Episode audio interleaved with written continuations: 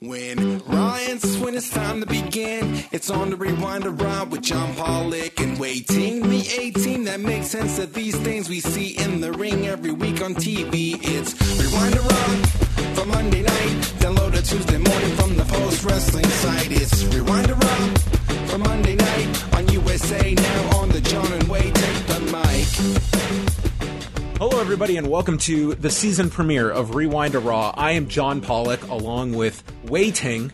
We have kept the uh, the broadcast team the same for Rewind to Raw going into our new season. The um, uh, one of the longest running episodic Raw reviews out there. Probably not the longest, but we can say one of one of many.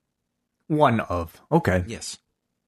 Yeah. Uh, uh yeah, whatever. Sure. How are you doing tonight? Doing all right. Yeah, doing all right. It's uh, I feel an air of excitement, you know, in the in the wrestling uh fandom right now. It's it's palpable, as Oh. they say. I think the exhaustion is palpable. I'm I am done right now. I this if today was indicative of what is in store for us this week. Oh my god! I, You're- I you're- sat down today at 10 a.m. I I typed, I wrote and read like nonstop today. It it was like crazy today. Yeah, hopefully uh it's not like this every single day. Um, I want I want to be able one day to po- put Pollock's news update. Nothing happened today. and they said Nothing. Yeah. And they said, you know, like remember when we were working at the Fight Network, people were like, How can how can there be enough fights? How could there be enough news to cover all fights? I mean, wrestling alone feels like twenty four hours might not be enough. It's crazy. It, it was crazy by I would say like three o'clock today. Much less all the other stuff that happened today. We we have so much uh, to go through. Uh, we're going to start off uh, going over our brand new schedule that takes effect immediately, and then we're going to go into the news and then our review of Raw from Phoenix, Arizona. Yeah, that's right. So you're listening to Rewind Overall right now. Tomorrow is when we move all of our Patreon shows to Tuesdays, starting with Ask Away. A brand new edition of Ask Away shows up on our Patreon feed. So if you like our shows enough, consider patreon.com slash post wrestling for all the other days where you might not get one of these special reviews. And then on Wednesday, John, Up Next is back for a review of a huge, huge show. They'll probably be uh, uploading their show late Tuesday, uh, Wednesday night, and maybe uh, uh, I don't know what other f- crazy activities those guys have go- got going on. They've been releasing re- releasing a ton of Patreon shows themselves too. So shout outs to uh, the BDE, uh, and then the debut of They they also like to mispronounce my name quite a lot on the, on that show. That's their new thing. well, uh, you know, it's it's a tough name. As long as they're not spelling it P O L L A C K. I, I would hope not by this point. Yeah, the, they'd be gone. Well, uh, the debut, John, of I named it Rewind to Dynamite today in my update. Is that uh is that approved by you? yes, absolutely. You know, thank you for everybody for all of your suggestions. Like, God, uh, Way EW was a really popular one.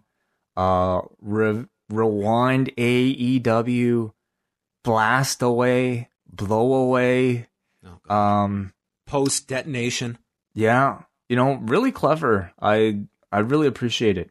I think John and I ultimately just I didn't Don't- want to say something that I'm just going to be shaking my head at every every week, so we went the generic route. yeah, yeah. I also yeah. I you know, hopefully that doesn't disappoint some of you. I guarantee you'll get used to it. Uh, and as well, maybe a part of the schedule change that uh, we want to discuss right now is British Wrestling Experience will be moving to a Friday night time slot uh, later on. But tomorrow, just to give a chance for their audience to catch up, they will be releasing a brand new show uh, some point Wednesday evening. So uh, the last edition of the British Wrestling Experience to show up on a Wednesday, you get that tomorrow. Yes, uh, this week it's Martin and Jamesy, and they're going to be joined by Will Cooling to chat about AEW's UK deal, uh, which which Will Cooling was all over last week. Um, they're going to be chatting about that. They're going to be doing some reviews of Fight Club Pro, the recent Riptide show, and previewing this weekend's uh, WXW Tag Team Festival, which um, uh, Bandito is off of after he was. Uh, he he's been dealing with with a knee injury and has been working through that. And then after Friday's uh, ROH show, uh, had to pull out of the TV taping Saturday and this uh, tag team festival that WXW is putting on. This WXW uh, tag team festival has been hit with a bunch of people that have had to pull out for various reasons. But anyway, looking forward to that. Always great when they have Will Cooling on, so you can check that out on Wednesday before they are moving. Yeah, yeah, and that's just to makes make way for for the rest of the the shows that are coming out on Wednesday. So we thank the British Wrestling Experience for that. I I mean, there's been so much like British wrestling news lately that I almost wish those guys did a show every day because I think there's enough to talk about. But we we understand they're very busy people.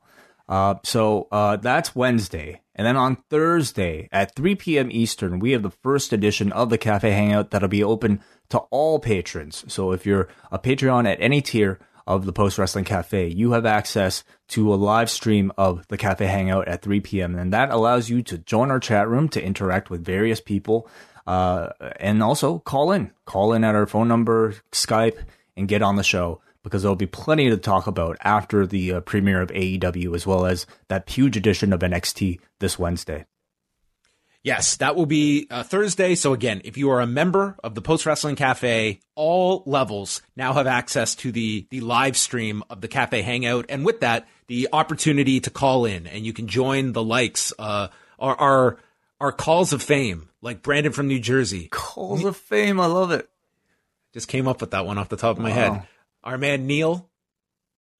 Uh, Neil yeah, and his beautiful dulcet tones that he calls in with. Um, it, we're, we're, on in prime time in his neck of the woods. That's um, correct. Um, but yes, unlike all, all uh, AEW, we got a better true. time slot than AEW does. Man, our our our deal is so good in the UK. I mean, it's better than everybody else's. So yes, yeah. we we we are airing in prime time live on yeah. Thursday nights in in the UK, in Ireland. Yeah, everyone can tune in. And then on Friday, it is the big one, and this is going to be a new Patreon show. Rewind a SmackDown moves to Friday nights on our Patreon feed. Uh, so we mentioned this last week. Um, you know, it's not a move that John and I made lightly because it is one of our core shows.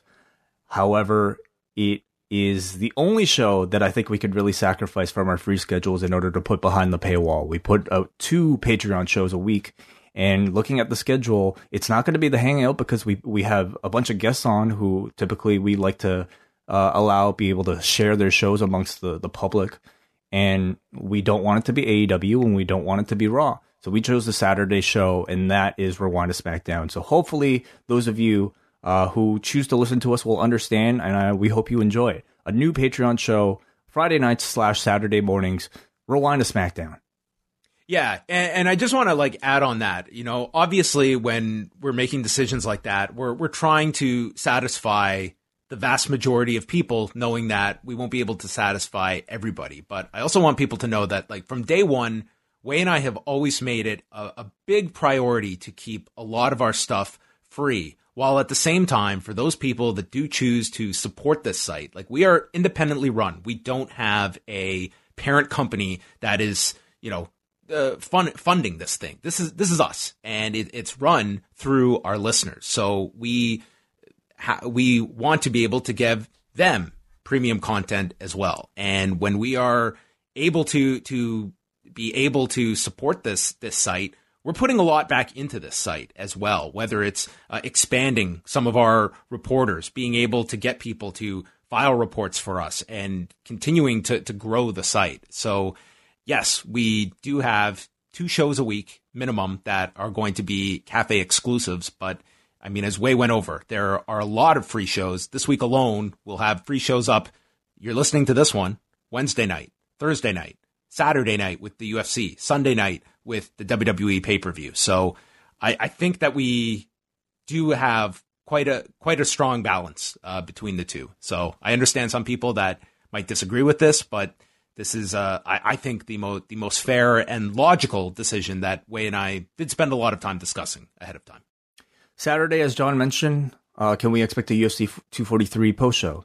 Yes, it's going to be up uh, late Saturday night with myself and Phil. We'll be chatting about the 243 card from Melbourne, Australia, way at Marvel Stadium, where Robert Whitaker is defending the middleweight title against Israel Adesanya on a card that has lost Holly Holm. She was going to be returning to the scene where she knocked out Ronda Rousey in 2015, but she is off due to an injury with Raquel Pennington. So mm. uh, this card is uh, it, it really is the main event that is the prime focus, but we will see what kind of a card we get. So Phil and I will be up uh, late, late Saturday night chatting about that show.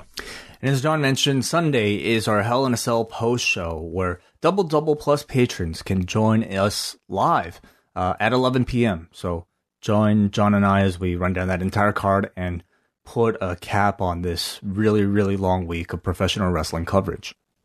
Yes. So Sunday night is. Are, are you sure? Hell in a Cell is this Sunday? Um, yeah, pretty sure. Oh, okay. Just checking. Is there a card? See, I mean, there are matches. there are a couple matches. There are three matches. Yeah. Yes. We'll have to put put a card together at some point. Um, Saturday, anyway. probably Friday night. Yeah. Yeah, Friday night. Maybe on Twitter. Twitter on Saturday. Right. That'll be the go home tweet. Uh, so that is our schedule. Postwrestling.com. Uh, if you'd like to join the Post Wrestling Cafe, you can go. Postwrestlingcafe.com. And joining the cafe, you are entered in a weekly draw to win a Post Wrestling prize pack. And that draw is now going to be happening on Wednesdays on Rewind to Dynamite. So you can tune in Wednesday night to find out if you, as a cafe member, are the winner of a brand new prize pack. Love it. All right.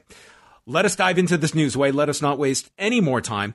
Uh, first up, it was announced uh, by himself, Dwayne The Rock Johnson. He will be on SmackDown this Friday night at the Staples Center in Los Angeles. Uh, this went out uh, on Twitter. WWE promoted this pretty strong on Raw Monday night, and I'm sure this is this was obviously I'm sure that it was they wanted to get it out as soon as they could to really push this and make this the focus of Friday night. I think it would have been a terrible idea to have them come on as a surprise. Absolutely.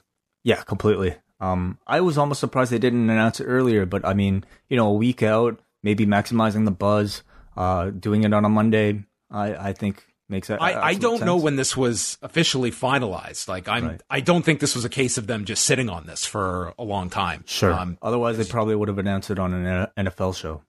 I would definitely think if you had that opportunity, like you you would want to have this announcement out there. This is the biggest thing by leaps and bounds for Friday. So mm-hmm. um, this this is not surprise worthy. This and they've done that with The Rock before, not announcing him for uh, appearances on TV. This was not the time to be doing a surprise with The Rock. Yeah. So yeah. it's good that they at least get like this this solid week at least to uh, build it up. And I mean, this is going to do a monster number on Friday. Yes. Um. Any any any ideas of what he's going to do on the show. Anything you, you would see? Do you see him doing anything really uh, storyline heavy, or do you see this being more The Rock kind of coming in, doing his rock style of segment, some comedy, and it's it's more just a in and out appearance? I see th- that being more the case. You know, the, with all the legends being there, maybe they'll do the WrestleMania thing where he'll interact with Hogan or uh, Austin or somebody. Um, this has to be the first time that they have had like we we've seen Hogan, Austin, and Rock together before. They opened up that WrestleMania from the uh where was it? The uh the the the, the Silver Dome? Silver Dome. Yeah yes. the Silver Superdome yes. Um but under one roof I I'm trying to remember like having you're gonna have Austin, Rock, Hogan, Goldberg Ooh. all together. Right. And I know a lot of people they're gonna think oh WrestleMania 19 but Goldberg showed up the night after and I'm trying to think if there's hmm. ever been a situation where all four, you know, really the four pillars of that, you know, 1998 peak for the industry, um, these four all together. I mean, it's a cool photo nonetheless for whoever can snap that and get it on Instagram on Friday. That's right. Yeah. Uh, yeah, it's hard to predict really what, what they'll have, but I, I also, you know, Roman's on the show. They could always do something there. I, I, I just feel like it won't really have too many lasting ramifications, though, whatever it is. So we've got Dwayne Johnson announced. We've got, God, this is just off the top of my head. They have Hogan, Flair, Kurt Angle, Mick Foley, uh, Jesus, Mark Henry, Booker T, uh, Lita. I'm probably forgetting numerous ones. Then we've got the ladder match. We've got Lesnar and Kofi. We've got the women's tag with Charlotte and Bayley against Charlotte and Becky. And they've also added Roman Reigns and Eric Rowan. I have no idea how they are going to fit all this into two hours. Probably the shortest rock promo you've ever seen. I don't think that's going to be the case. Well, then maybe the shortest match between Bayley and Sasha and Charlotte and Becky you've ever seen. I, I have absolutely like no reason to think this is the case, but I wonder if it would like there's just there's so much, and with the Rock added to this like that, you know, you've got to clear a lot of time for that. I wonder if you do something where somehow the ladder match gets bumped to the pay per view, or even it gets you know derailed, and they do it yeah. the next week. Like that ladder match could happen the following week because it's it's just I don't know how you can fit all this into two hours without it just being incredibly rushed. And that ladder match, you could do an angle like Shane has someone take out Owens and delays it a week. Yeah, they can. I mean, they did it tonight with like you have the draft next week, but you also have to have matches on there as well to fill out the two hours. So um, it just seems like it's a lot. So mm-hmm. to put this all together, it just seems like some of these legends that you you know, there will be weeks when you could really use some of these guys. And I think Austin and Rock alone, like you've got that. I, you have Goldberg in there, Hogan. It's just, there's so much to figure in. Like I said, I think you're probably going to get a really big backstage party. You just cram everybody in there. Is Goldberg going to be playing uh, poker? The APA? Yeah. Maybe he'll have a wig. no, the wig, the wig's gone. The wig is going to be on Wednesday nights, maybe. Yeah. Um, Okay, let's move on to AEW. Uh, Mike Johnson broke the news that AEW has finalized their deal with TSN. Um, I'll preface by saying I have reached out to people at TSN and AEW, so I am still awaiting confirmation on this. But uh, Mike Johnson reporting that it is done to begin this week with Dynamite airing live 8 to 10 on TSN. Uh, now, it's also worth noting TSN consists of five different channels up here, so we don't know which TSN channel it is going to be airing in. I would have to imagine with this story out, and I mean, look at your watch, look at your calendar. Uh, I would think that TSN has to get this news out on Tuesday. Honestly, I mean, I think they should be grateful that like Mike Johnson reported this on a Monday night during prime hours because you know essentially the word is out to anybody who really cares about it. Um, but as far as like official confirmation, they they I'm sure they're they're busy um creating promos and, and whatnot. So, uh, really, really, a lot of Canadian fans are obviously very happy to hear this. Yes, um, this has been. I have never had a topic that more people have contacted me about over the last three months. Mm-hmm.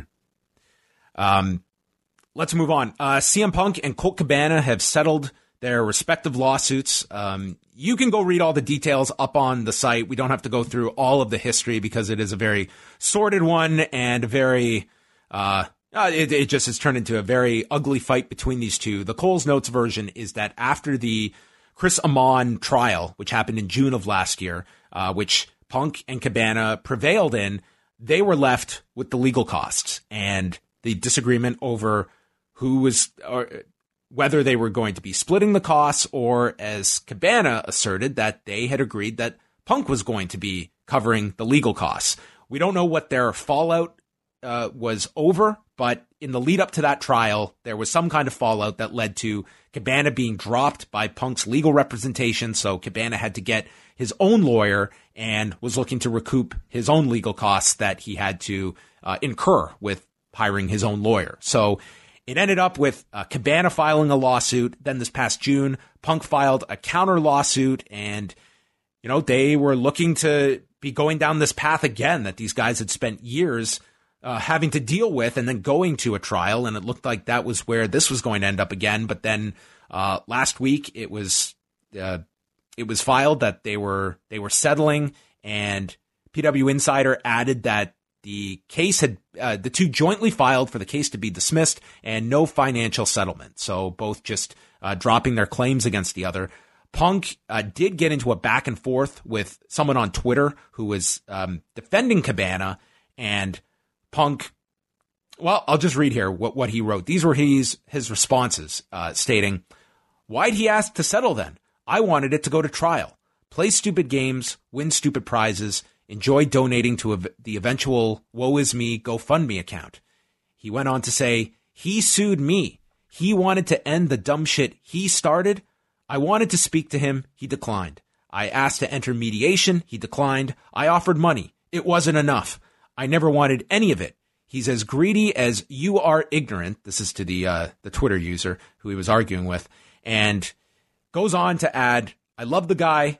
I would have done anything for him. And the irony is, if he would have just asked for the money, I'd have given it to him. Instead, he tried to extort me." And I did reach out to Colt Cabana and offered him if he cared to share his side or want to comment on the settlement. Uh, he was welcome to do so, but he did decline to comment about this. So it's it, it sounds like at, at the end of this, um, I guess the good news is that this is over. Hopefully for these two, well, it is over because it was filed uh, with prejudice, so they cannot go back to file any lawsuits regarding this matter. But you know, um, obviously an end to a friendship, and that mm-hmm. goes back. It looks like several years at this point of whatever this falling out uh, came to be over, and getting a glimpse into that, which is uh it's it's really just a sad tale of what came from that podcast in now five years ago. Yeah, yeah. Um, it's it's I think one of the most disappointing you know stories for anybody who's been following the careers of both guys, seemingly the best of friends, and to have it turn this way and being turning out turning it out this way so publicly is I think a I guess a reminder that like growing up kind of sucks and you know getting money involved in, in anything um in lawsuits are just so so um i hope you and i never sue each other john. I was gonna say i think you and i should make a pact right now that when slash if we ever get sued we will assume our own legal costs. I promise. Okay. Well uh, are you sure about that well, what if I, I guess... say something really stupid and I drag you into this? I'll, I'll still. I'll, realistically, we'd probably be be sued together, would we not? If it was something on our site together. Well, okay, I don't know. No, I don't even want to re- think about it. But yeah, um, it, it, the whole situation, like from I don't want to make light of this story. No, it's like it, it's a it's a really unfortunate story. You know, from beginning I mean? to end, and and you know, especially in the case of somebody like Colt Cabana, like we know he's it's obviously got some real, real damaging ramifications for him. Um, you know, it, you can go on and on about like who you think was right, who you think was wrong. Um, I, I don't think anyone matter. other than the the principals can really make of like. I don't think all of us know the the complete details. Like mm-hmm. you just you don't know all of it. So I I don't think I would not be comfortable looking and assessing either either side at this point because I don't think the full story is out there. Maybe at some point it will be um, as time goes on, and maybe they discuss this further. But uh, I don't get the sense, at least Cabana does not want to talk about it at the moment. But I, I just I go back to the fact that these guys won their court case. You know what I mean? Yeah. And there is something that really irks me about the fact that this suit was filed and these guys won but did they really win? Like, I don't know if me, if I was in this position and I had been sued and felt that I was in the right and I decide to fight this and I win, I prove my point that I was in the right and I have a bill at the end of it that says $1.2 million. I don't agree with that at all. Well, that's down to Illinois law, isn't it? And that's, you know, that's a really unfortunate part of the legal system that um, I, I, don't know if, if you go the other extreme that if you are someone that it would be so, such a deterrent that you would never want to file a lawsuit if you feel you are wronged because you are so scared of being hit with the legal fees if you somehow lose. But I mean, in this case, I mean, you just ha- have to look at it, uh, and it's like it just doesn't fully make sense to me that you you win your case and you are proven innocent and you are the ones left with your legal costs that are astronomical. It's the lawyers who always win. that's that's very true. But I mean, think about people that are not um, at a at a CM Punk level that can absorb uh, legal fees of that are into the seven figures. Mm-hmm. I mean, it's it's quite frightening to be honest. I'm sure the the the made for TV movie is is already well in the works. Mm, I don't know about that. No, you don't think so? Uh who knows? I don't know if that's going to be a WWE Studios film. I don't think so either. Uh, we will keep on going. And next up, we've got uh, the NWA. Did you get a chance to watch the Billy Corgan press conference? Or, or yes, no? I did. Oh, you did. Okay. Yep. Um, first of all, it was it was a very hard press conference to listen to. Um, it was just not set up for, for the audio. Like it was really tricky. just- I was able to. You can make it out, but it was it was not clean. I had to put it on headphones. I mean, it really just seemed like it was streamed off of somebody's iPhone. So, you know, which is fine sometimes, but um, it, it was a little tougher to, to gather the information if, if that's what you were looking for here. Yeah, you al- you almost think like, you know, it almost could have just been like a conference call. Yeah. You know, I look at this maybe more as a live event rather than like, you know, something that, that was meant to be broadcast. Clearly, like they didn't necessarily put in the, the resources into making a proper live broadcasted stream. Um, but you can argue that maybe this would have been better just as a press release. But you know, for the people that cared enough to watch it live, I mean, this was just a I, You know. I think this came off. You know, if you get over the technical stuff, I, I do think this comes across better than a press release having Billy Corgan up there. Yeah. Because I, I thought that he was he was not trying to present this like this. Like a lot of these times when companies make these announcements, it's like the greatest news in the world. And I thought Corgan was very level headed and explained, like, first of all, the details. Um, they, they did their first set of tapings uh, earlier tonight on Monday, and then they're doing another set Tuesday night. Uh, this is in Atlanta, and they're going to be launching their weekly uh, series starting next Tuesday at 6:05 Eastern, and they're going to be putting it out on YouTube and Facebook, and they'll be on demand on both platforms afterwards, as well as going on Saturday nights on FITE TV. They'll be available there as well, and they are calling this NWA Powerrr. power. Right. There's three R's at the end. That Yeah. hopefully is not a thing.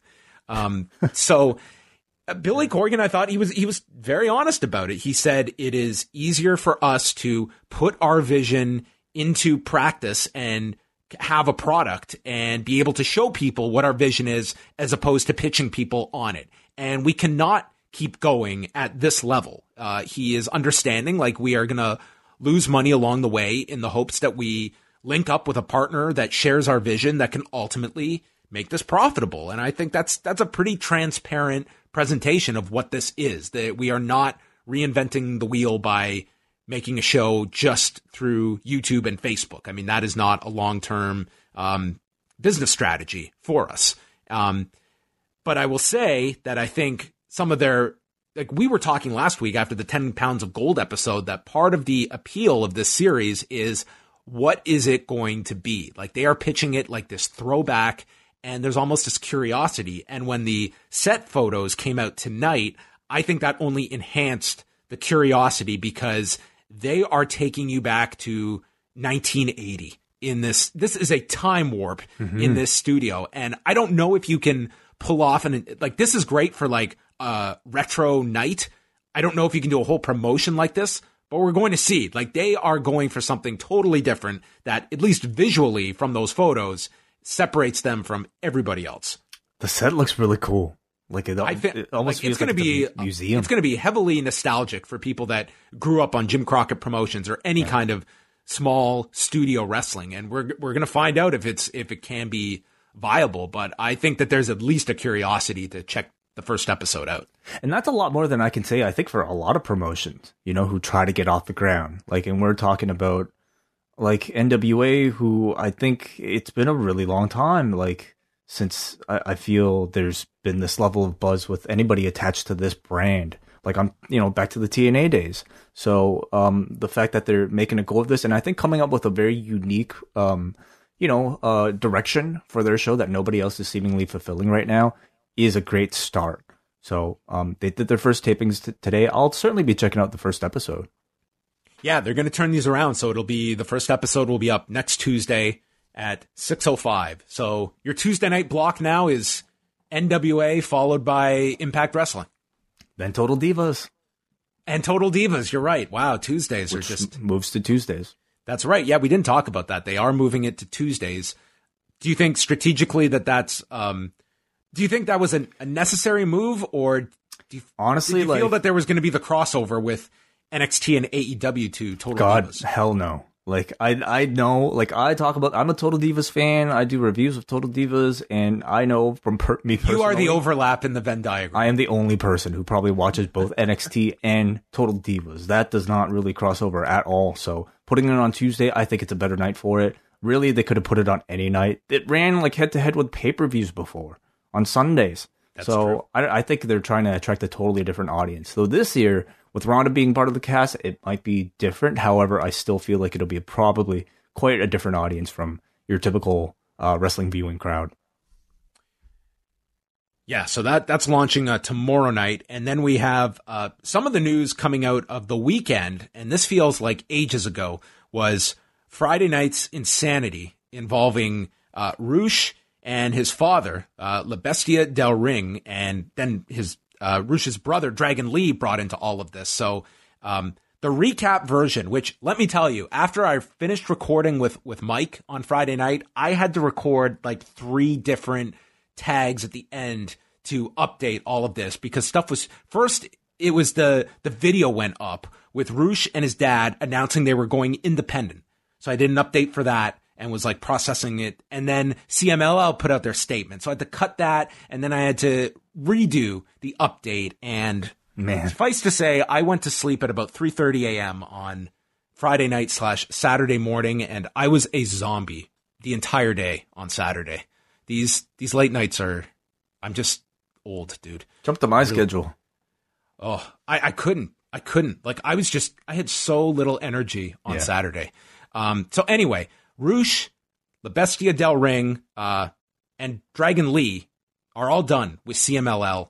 Um CMLL put out their statement stating that they were firing Rush and Dragon Lee, which was kind of Dragon Lee they kind of cut ties with. Uh, he was not in that initial video saying they were going independent, but obviously there was unrest with CMLL.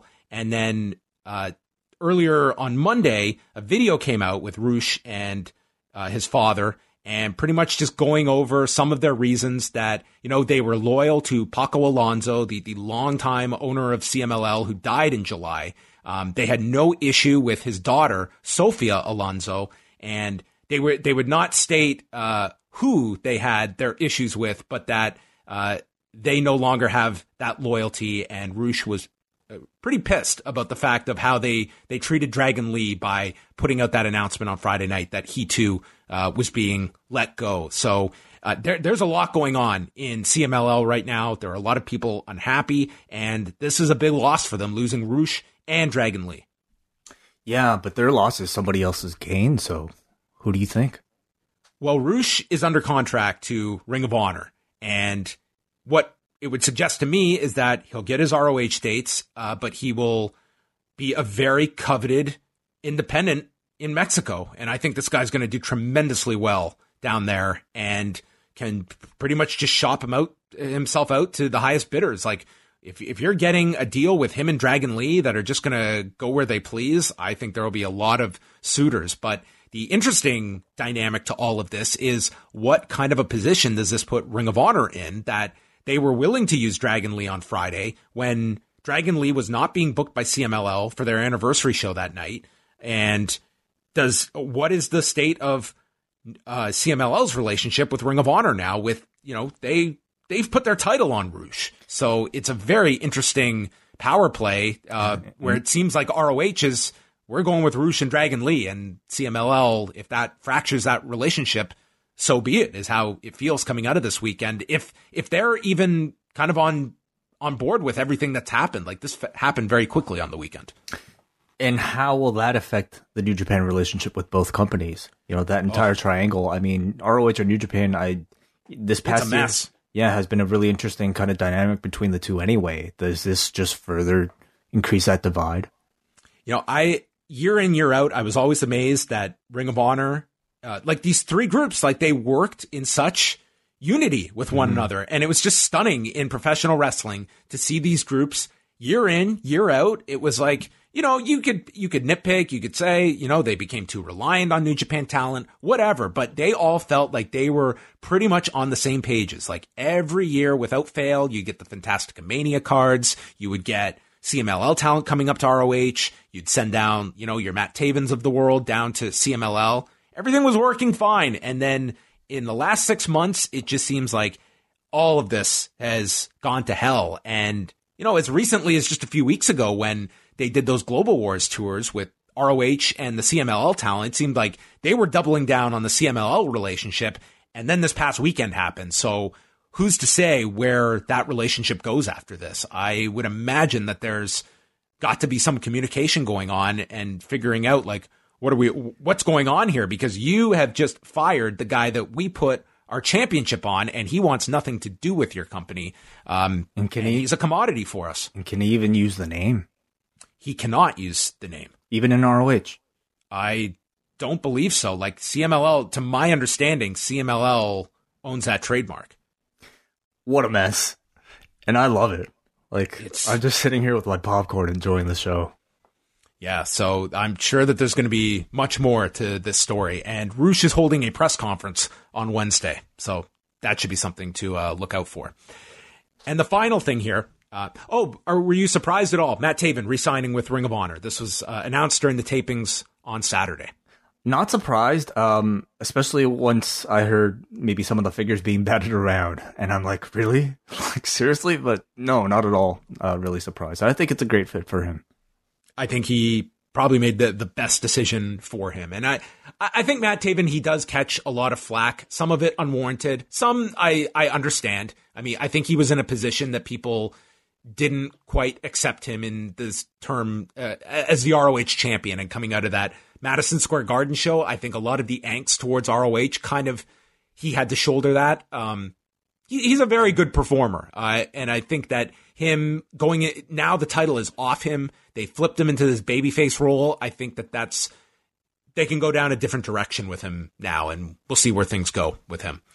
Uh, final thing here. Uh, this had been reported earlier by Mike Johnson, but WWE confirming it today. 205 Live moving to Friday nights beginning this Friday. And, um, you know, as I had been told, like there have been several options on the table for 205 Live, and it doesn't seem like there is, at least the last I had heard, like a concrete idea long term for 205 Live. So we'll very much wait and see uh, the fate of 205 Live ultimately.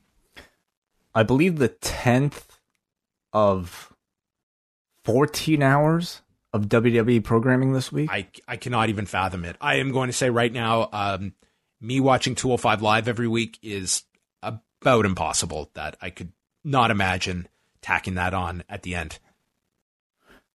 You know, um, I, I'm I'm really kind of curious to know what ideas they might have for that slot. I personally don't see this like lasting that long. To me, it just seems like it's it might be a temporary stopgap while they come up with something else that that makes use of that time. But yeah, I, I, I can't really say my interest is, is all that high for it either. Yeah, it's you know, it's it's kind of it just it it exists. It is a show that exists, and that's that's what's going on there. So, man, a lot of news, and I'm sure that this is going to continue uh, throughout this week. So, um, uh, f- final thing, real final thing uh, for the last time. So it it has been reported by by several outlets that Cain Velasquez has been in talks with not just WWE, but several companies. And I think that this is, I think ultimately this is going to be very interesting of how, like, what is, what is the language in that UFC contract? Because back in July, when he spoke to Marc Raimondi, he insinuated that he would be able to do WWE, which I find shocking that UFC would sign a contract where this guy could potentially walk onto WWE television. Yeah, if he could do WWE, then what's you know like what can he do? What what company can't he work for? Like, what's the point of having any sort of limitations with Cain? Yeah, and I can imagine it's one of those where Cain might believe that, and UFC might believe another, and we're ultimately going to see like what like this guy negotiating with WWE. That's a much bigger, different deal than you know he's working some dates for AAA. Yeah, yeah. Um, So yeah, anyway, it just sounds like you know the these talks are definitely very real uh, with, with WWE, and obviously, like there is, you know, the if you're thinking about Cain Velasquez, and if you're looking at AEW, if you're looking at New Japan, if you're looking at WWE, who is the opponent for Cain Velasquez? It's in WWE. yep, certainly. All right, Baron Corbin, us- right? Who did you think I was talking about? Yeah, Baron. Huge. Um, King versus Kane. Yeah, the Undertaker and Kane, or or Kane versus Kane. the new Kane. Yeah. Yeah. All right. Monday Night Raw. How late into the show are we? Is this is this the latest? I think we're about 39 minutes in. No, it's not even we, that we were late. pretty good. We were pretty efficient, I think, Yeah. with, with with the news. I always like talking about the news with you, Wai. I find it very. Uh, I love it. I, lo- I always like your perspectives. You always bring about uh, things that I have not thought about. Well, thank you so much. Um, and this is something we'll continue to do across all our shows. So Correct. Yeah. if you don't like it, just like check out the timestamp and skip ahead. But I feel Oh, like most I'm- people really like it. Just uh, just accept and just be like, oh, okay, this is how it is. I got it. We we could all try and do that a little bit. In our Eh, you could listen to whatever you want. It's it's not a big deal. the Talking Stick Resort Arena in Phoenix, Arizona. Yeah. Is that a brand too? Like talking stick. They sell talking sticks? I'm sure it's a probably like a mobile company or something like that. Talking stick resort. I mean, it's an actual Oh, it it's re- like a resort? First Nations thing. Okay, Talking stick. Oh, it's like a speaker staff. An instrument of Aboriginal democracy used by many tribes. okay, it's it's not a mobile company. Um no, This is when not yet. us as Canadians we try and uh, guess stuff, and then we hear from residents of a certain part of. I think this is the only way I learn these days. Like, you know, things that are named after arenas I, that I end up Googling. It's the only way I learn. Yes. Well, we can we can inform everyone what Ro- what Rogers is for the Rogers Center. Mhm. That's what we can contribute. Uh, by the way, tonight on my TV guide, I checked my local Fox affiliate, which would obviously be the same as yours. SmackDown is airing on both Sportsnet 360, and it's listed on my Fox affiliate. So you Interesting. Would uh, that that happened with the UFC as well when they would be on Fox. You would have No, multiple. they probably take the same stream though. They take they would take a Sportsnet stream. I would assume. I would assume so. Yeah. Um, but the Fox affiliate will have that 7:30 p.m. I think they're calling it the blue carpet special, but it's uh, like Okay. all the arrivals and stuff, which Sportsnet is not carrying because they're they've got the one hour NXT in that slot. Interesting. Okay, Yes, cool. Thanks for the programming notice. And that's that's what I'm here for. And what about uh, tomorrow's uh, AEW countdown? I mean, no official I- as of now, no official word from TSN, but probably shouldn't I- expect that. I don't know if they'll- they'd be able to get that up. They're going to be announcing Jericho's partners on the countdown special. Yes, yes. I wonder if that means it'll be LAX. Ooh, so that people don't get disappointed. I could, s- you know, I, I don't think it would be met with disappointment if they did that live. I just feel that when you're doing the surprise, it's got to be something somewhat shocking and not like a Yeah. um, Bobby Lashley or an LAX. Right. And I'm not, I'm not equating the two really, to be honest. Uh, tonight's angle we will, we will get into, but you know, LAX, it's like if, if they were going to be the surprise, I wouldn't have done the, the run in already. I would have saved them for the first night. And then you get that big surprise pop, like, oh, they're here. Yeah, uh, part of me wonders, like you know, like how much of that might have had any something to do with the fact that Pac, you know, was a fill-in for Jon Moxley, and if he wasn't, would he have been a surprise for that particular show? And since he wasn't, did they feel the need to get somebody else? Yeah. Well, I could definitely see it being uh, LAX or whatever they're calling themselves now. Is it proud and powerful? I didn't hear that, but okay. That's what their like Twitter handles. Proud and powerful, Pap, Pap. Pap. Yes. Yes. the Paps. Did you get to see the wedding angle on Impact on on the weekend? I only saw saw the short clip that you texted me. Um, so unfortunately, no. I'll say this about Impact, okay? And then we'll really get to our Raw review. They have gone through many changes in their, their years. They've gone to a dozen like cable homes. They've been all over the place. But man, if there's one, the only thing consistent in Impact Wrestling from beginning to end, they know how to do a wedding segment is all I will say. Oh, cool. This thing was like, it was like you're over the top, like, but like funny comedy, like mm-hmm. legitimately funny comedy. And then you had a really heavy angle at the end with Sami Callihan, Brian Cage, and Melissa Santos to build the main event for Bound for Glory, which is turning into be like one of the like a very strange card on paper, but in a good way. Like I am curious to see Ken Shamrock and Moose and uh, you know the lineup: Michael Elgin, Naomichi Marufuji, um, Dr. Wagner Jr. is on the card against the Rascalz. Like it's just like this weird buffet of professional wrestling that they have put together for Bound for Glory. Great tagline. The buffet. The weird buffet. Yes. Although they are doing a whole weekend of events. I know I'm going on all these tangents, but on Friday, they're doing an event called Prelude to Glory. On Saturday, they're doing an event called All Glory. And then Sunday is Bound for Glory, which, if it's a prelude to glory, that would insinuate like glory is coming. So, like, if you're still bound for glory on Sunday, where is the glory? Like, is the glory not the event? Or are we supposed to say, like, at the end of the night, that's when you achieve glory? And what's Saturday? All glory. Like, this event is all glory. And then tomorrow we're suddenly bound for it again. You know, th- this is why you're the, you're the journalist. You always ask the right questions. This is how exhausted I was on Saturday as I'm watching Impact. I'm typing up notes and I'm thinking to myself, like, this logically doesn't make a whole lot of sense. Like, anyway, let's let's get into Raw for real right now. Updated signature. People who, start who the show. came here because of the time code are really going to be upset. Oh, I'm making your life difficult finding the time code, but here we are. Uh, the signature uh, was updated, and then we went into the new Raw anthem. It's called Legendary by Skillet. Yeah. Yeah, it's great. It's a good one. I mean, it's it's like any other. I would I would say this one's not really offensive. Uh, it- you know, I don't I don't know.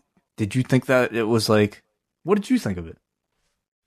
Uh, the song, Yeah, um, it sounded like a song that they would get for Raw, if uh, if Yeah. that makes sense. like it it sounded. I would say exactly that. Like kind of, you know, not that.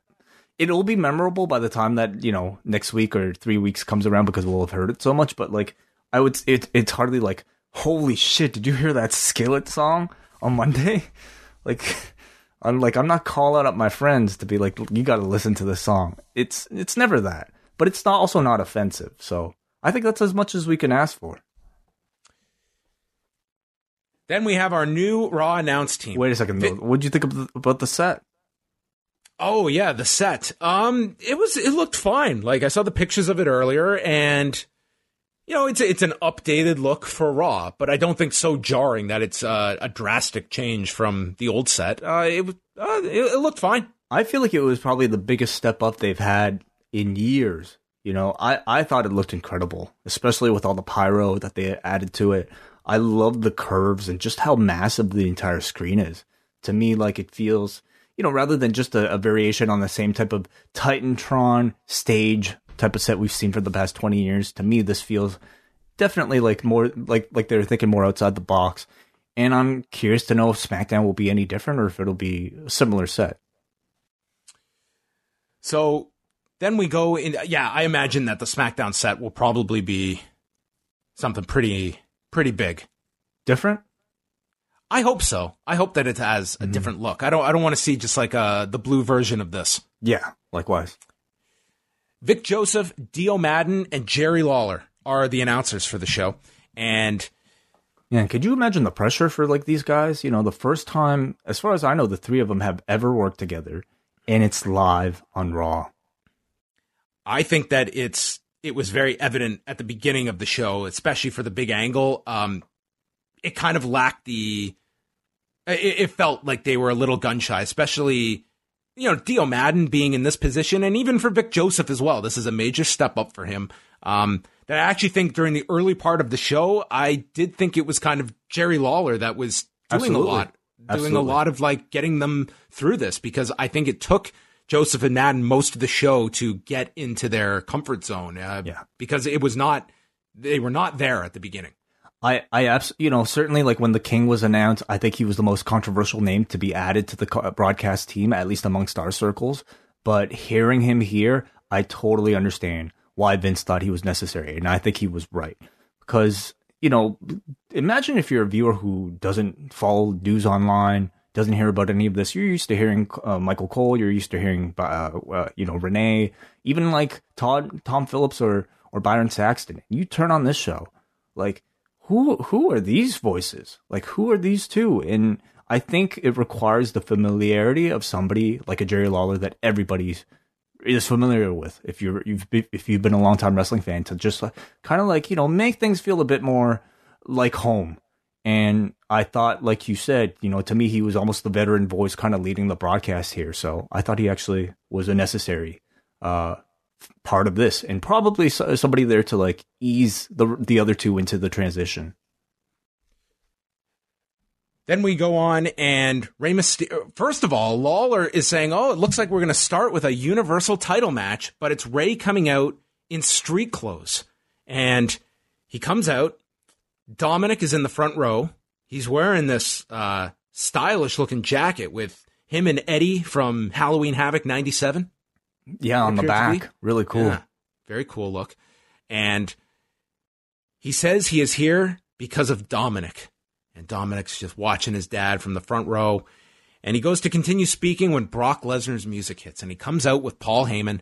Lesnar snatches the mic away from Rey, hands it over to Heyman, but then Rey snatches it from Paul. And I guess that is a no no, as Brock lost it. And he attacked Rey with two F5s. And then Lesnar leaves Rey laying. He goes to the floor. He walks up to Dominic. They shot from this low angle, like behind the barricade next to Dominic. So Brock looked like a monster walking up to Dominic. And you think he's going to walk away, but then he grabs Dominic and just throws him over the barricade. He lifts up Dominic, nearly loses him on his shoulders, just like deadlifts him up and drives him into the post, and then takes Dominic into the ring. He goes to release German suplex Dominic. I thought Dominic landed in Munich after this German. From there, Fuck. oh God. He delivered another. Uh, dude, Dominic flew on this goddamn thing. I I- he just it was unbelievable. Oh yeah, for sure. No, I'm just I'm laughing about the Munich.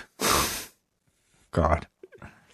All right. He hits Rey with another F5. He vertical suplexes both. Then the agents run in. He beats down Pat Buck. He attacks Fit Finley. Crowd is chanting asshole. And like my negative was like the announcers did not call this with the intensity Yeah. that it required. It mm-hmm. they came off way too reserved. Mm-hmm. And Either- Lawler either- like this is this is not Lawler's forte either to be calling like the big dramatic call either. So I thought that lessened it a bit, but man was this a very intense angle to start the show. I agree with you about the commentary. To me, there were moments where I felt like it felt too much like acting, and I guess that's to say, you know, it wasn't good acting because it was noticeable that way.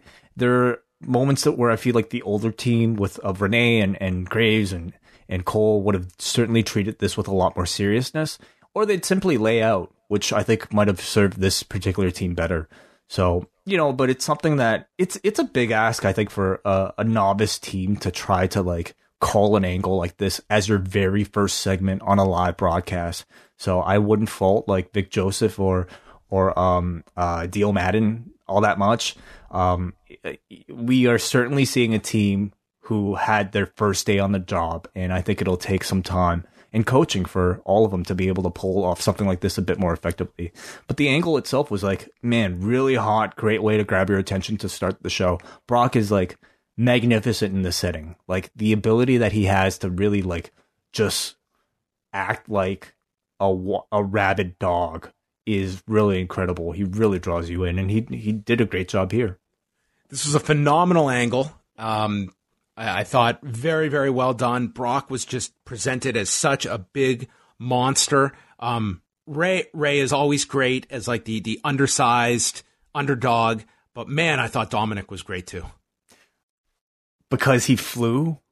I just even his even his facial reactions and just I don't know. I don't I- know how much of a facial reaction the dude actually had. Like uh, the whole time Dominic, Dominic was on camera, I was paying way more attention to his two friends sitting next to him, who I thought showed way more pers- like emotion from Dominic, who I think has one expression, and that's Dominic. I th- I thought he he looked scared. I mean, I don't I don't know uh, what reaction you're supposed to have as this big monster approaches you. Well, I maybe your definition of scared is that, and and sure it works. Um, and obviously, you know, with him actually being Rey's son, it's it, you know, it works. But I just don't think he's to me a great actor. Where do you think that this should go? Because This thi- match? this was much more than just uh, Brock getting some heat going into the Kofi match. Like this is there needs to be a comeback from Rey in some sort. Completely. I mean, my first thought was per- perhaps Saudi Arabia.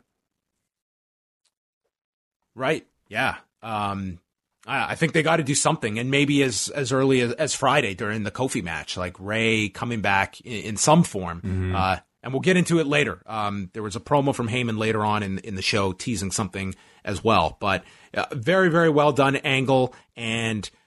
They showed during the break Dominic. They did the whole stretcher, t- taking him out, and Rey is in tears, apologizing to Dominic. And God, there, could you imagine a story where it's like five, six years from now, Dominic like grows into like becoming this, and he goes to avenge Brock Lesnar one day, and this angle gets replayed? Um, yeah, I could I could imagine that. Um, Dominic goes on excursion somewhere, and then he comes back just just jacked, and he's ready to kill Brock. he turns into Walter basically. Yes, They should just have Walter. They could just like, get Walter Dominic. come back in a year Yeah. and call Walter Dominic. Yeah. in he got letters. into a time machine and came back to avenge his younger self. Oh my god! Yeah. It's like the the Stefan Urkel of WWE.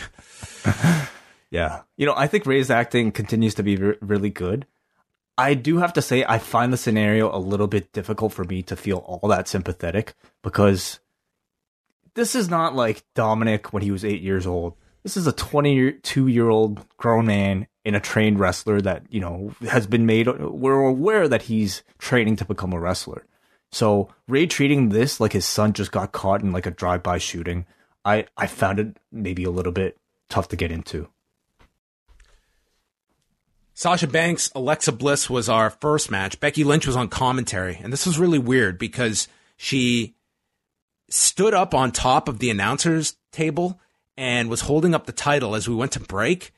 And I don't think she ever got down. I think she just stood on this desk for the whole match. sitting's unhealthy.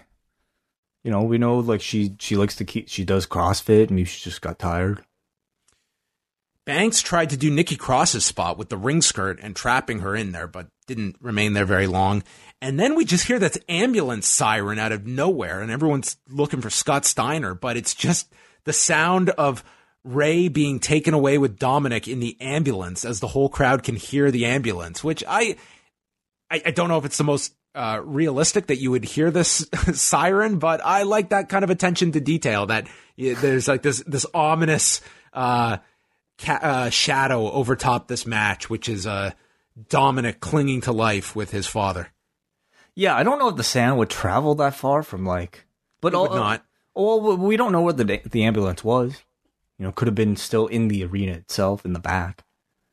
So Uh, Lawler then informed us that Lesnar is being questioned by the authorities. Of all the things we have seen this man do, ripping off car doors and nearly hitting people in the crowd, this was the step too far. yeah, yeah. Bliss he's a child. He's a teenager, as Jerry Lawler said, even though he's a 22 year old. even though he's a trained wrestler. Yeah. Uh, Bliss missed a standing moonsault. Sasha hit a shining wizard. Becky is still on this desk standing, and then Becky fakes an injury. She starts calling for Bayley, who's not there, and then kicks Alexa's knee. and pins her at 423. Man, I I thought it was a terrible finish considering this was Alexa Bliss, a main event tier competitor in your division. Like she got really outsmarted here, like like looking dumb. Yeah, and just kind of thrown away as if like she was not that big of a I don't know, difficult feat for Sasha Banks. Uh, I think it's one thing if this was like even somebody like Nikki Cross, but Alexa Bliss, I think should have been treated w- with a bit more respect or a bit more care w- w- in a loss like this. So yeah, um, not not a great finish to this match, and yeah, Alexa really just kind of a background player here. Becky then chases her uh, Sasha away. Banks goes into the crowd, and Becky says she can't run on Sunday.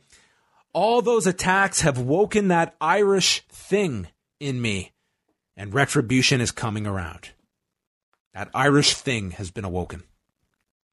The Irish thing, yeah, they all have that. Yeah, the Irish thing. Mm-hmm. They plugged The Rock's appearance for SmackDown, and then Charlie threw to a recap of last week's Firefly Funhouse. She goes to interview Seth Rollins, and he can only think about what Lesnar did to Rey and Dominic. He is disappointed and disgusted because it's a line you just don't cross. But now he's moving on to The Fiend, and you cannot game plan for The Fiend. He's worked too hard to go quietly. He's going to survive, prevail, and walk out as champion and said that Rey is in no condition to compete, but when he is, he will give him that universal title match. And he's promised to defend the title tonight, and that's what the people are going to get. So we will have Seth Rollins, the fighting champion, face somebody later tonight. Dolph Ziggler, Robert Roode versus Heavy Machinery for the Raw Tag titles. Lawler said that you could call Heavy Machinery the Tank Brothers, Sherman and Septic.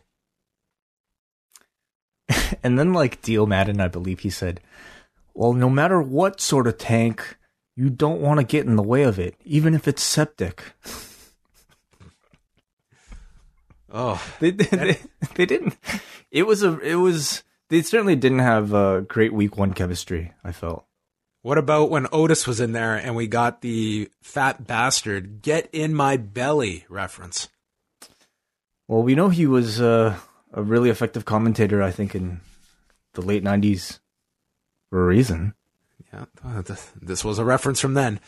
Uh, Actually, Rude, it was probably from what? 99 was, it was the second member? that Fat Bastard's in, right? I think that's, it was the first the one, one is 97. The second one, I believe, was 99. Goldmember is 2002. Oh, wait, no, you're right. There yeah. was, there was one in between there. Yeah, the, the spy who shagged me. Yes. 99. You're, man, you're good. I try to remember this stuff for you, Wai. Wrestling um, and Austin Powers trivia. That's where That's you excel. Um, Roode pulls the rope down. Tucker falls. They get the heat on him until Otis gets the hot tag. This crowd loved Otis. Um, he does a spinning slam to Ziggler. Both are down. We get a double caterpillar, but then the compactor gets stopped with a zigzag to Tucker, super kick to Otis. He's sent into the post, and then a super kick and glorious DDT put Tucker down. 11 minutes, 10 seconds as Ziggler and Roode retain the tag titles. Yeah, you know, uh, they continue to do a great job, I think, setting Otis up as a fan favorite. He's already really connecting with this audience, and in particular, like women and children, and, and really everybody. He's just like a really fun character, and I think the change the tights, showing off that belly, you know, makes him a lot more memorable. So, despite the loss, I think it's this is a good level for him, and I think you know, hopefully with the with the split, um, heavy machinery in particular, Otis is is somebody that gets a lot more uh, you know focus. Yeah, I think that there's. I don't know if they, they go all the way with with these two, um, but they're like a really good act together. In particular, Otis at, at, the moment. Like I think he's he's really over with this crowd. Very charismatic, and you know it's uh yeah it's it's it's an entertaining act, and the crowd really got into him. He was like the high point of this match for them. I think. Oh man, I keep I don't even remember Tucker. I see. Like uh, my point was that I, the other dude is really forgettable, and I like I don't even remember his name. And I think in order to really balance out to make sure this act is is a good team, I feel like they they should they they have to maybe make more of an effort to try to put some of the spotlight on him, give him something special, and and so that it doesn't just feel like it's you know a, a one man show. Then we get a shot of Hogan and Ric Flair and Jimmy Hart, who came along. Yeah. They were coming out. We had Miz TV, where Miz, first of all, mentions Rey and Dominic. And when he gave his prayers and thoughts to Rey and Dominic, this crowd booed. Yeah, because I don't think people really have that much sympathy for Dominic. Wow, that's heartless. Again, it's a 22 year old like man. You know, like how old is Tyler Bate? Wait a minute. He was a, he was a minor a minute ago that we were pressing criminal charges against Brock, but now he's 22 and he's a grown man that just got beaten up. Well, it's one thing for the WWE to tell you to feel sorry, and it's another, you know, to ask the audience whether or not they actually feel that way. Maybe because he was a fan. He's not he's not a member of the roster, so he attacked a fan. Mm. Can't be doing that. He said that after just having a second child, there is no telling what I would do if someone put their hands on my child. Stone Cold Miz. Yeah. First, he introduces Ric Flair. This was awesome. Okay. He comes out, and as always, he's identified as 16 time champion, but his Titantron reads 17 time champion. There needs to be like a style guide that lists. Well, like, he can start at 19, and then you could argue more above that. But like you're starting at 19, so th- like they don't even have their their own made up history on the same page here because the announcers were calling him. The, I think Miz called him the 16 time champion, God, who knows at this point? but he's always been 16 in WWE history. So this was just weird. This was making like 16 and a half. Split Yeah. the difference. A lot.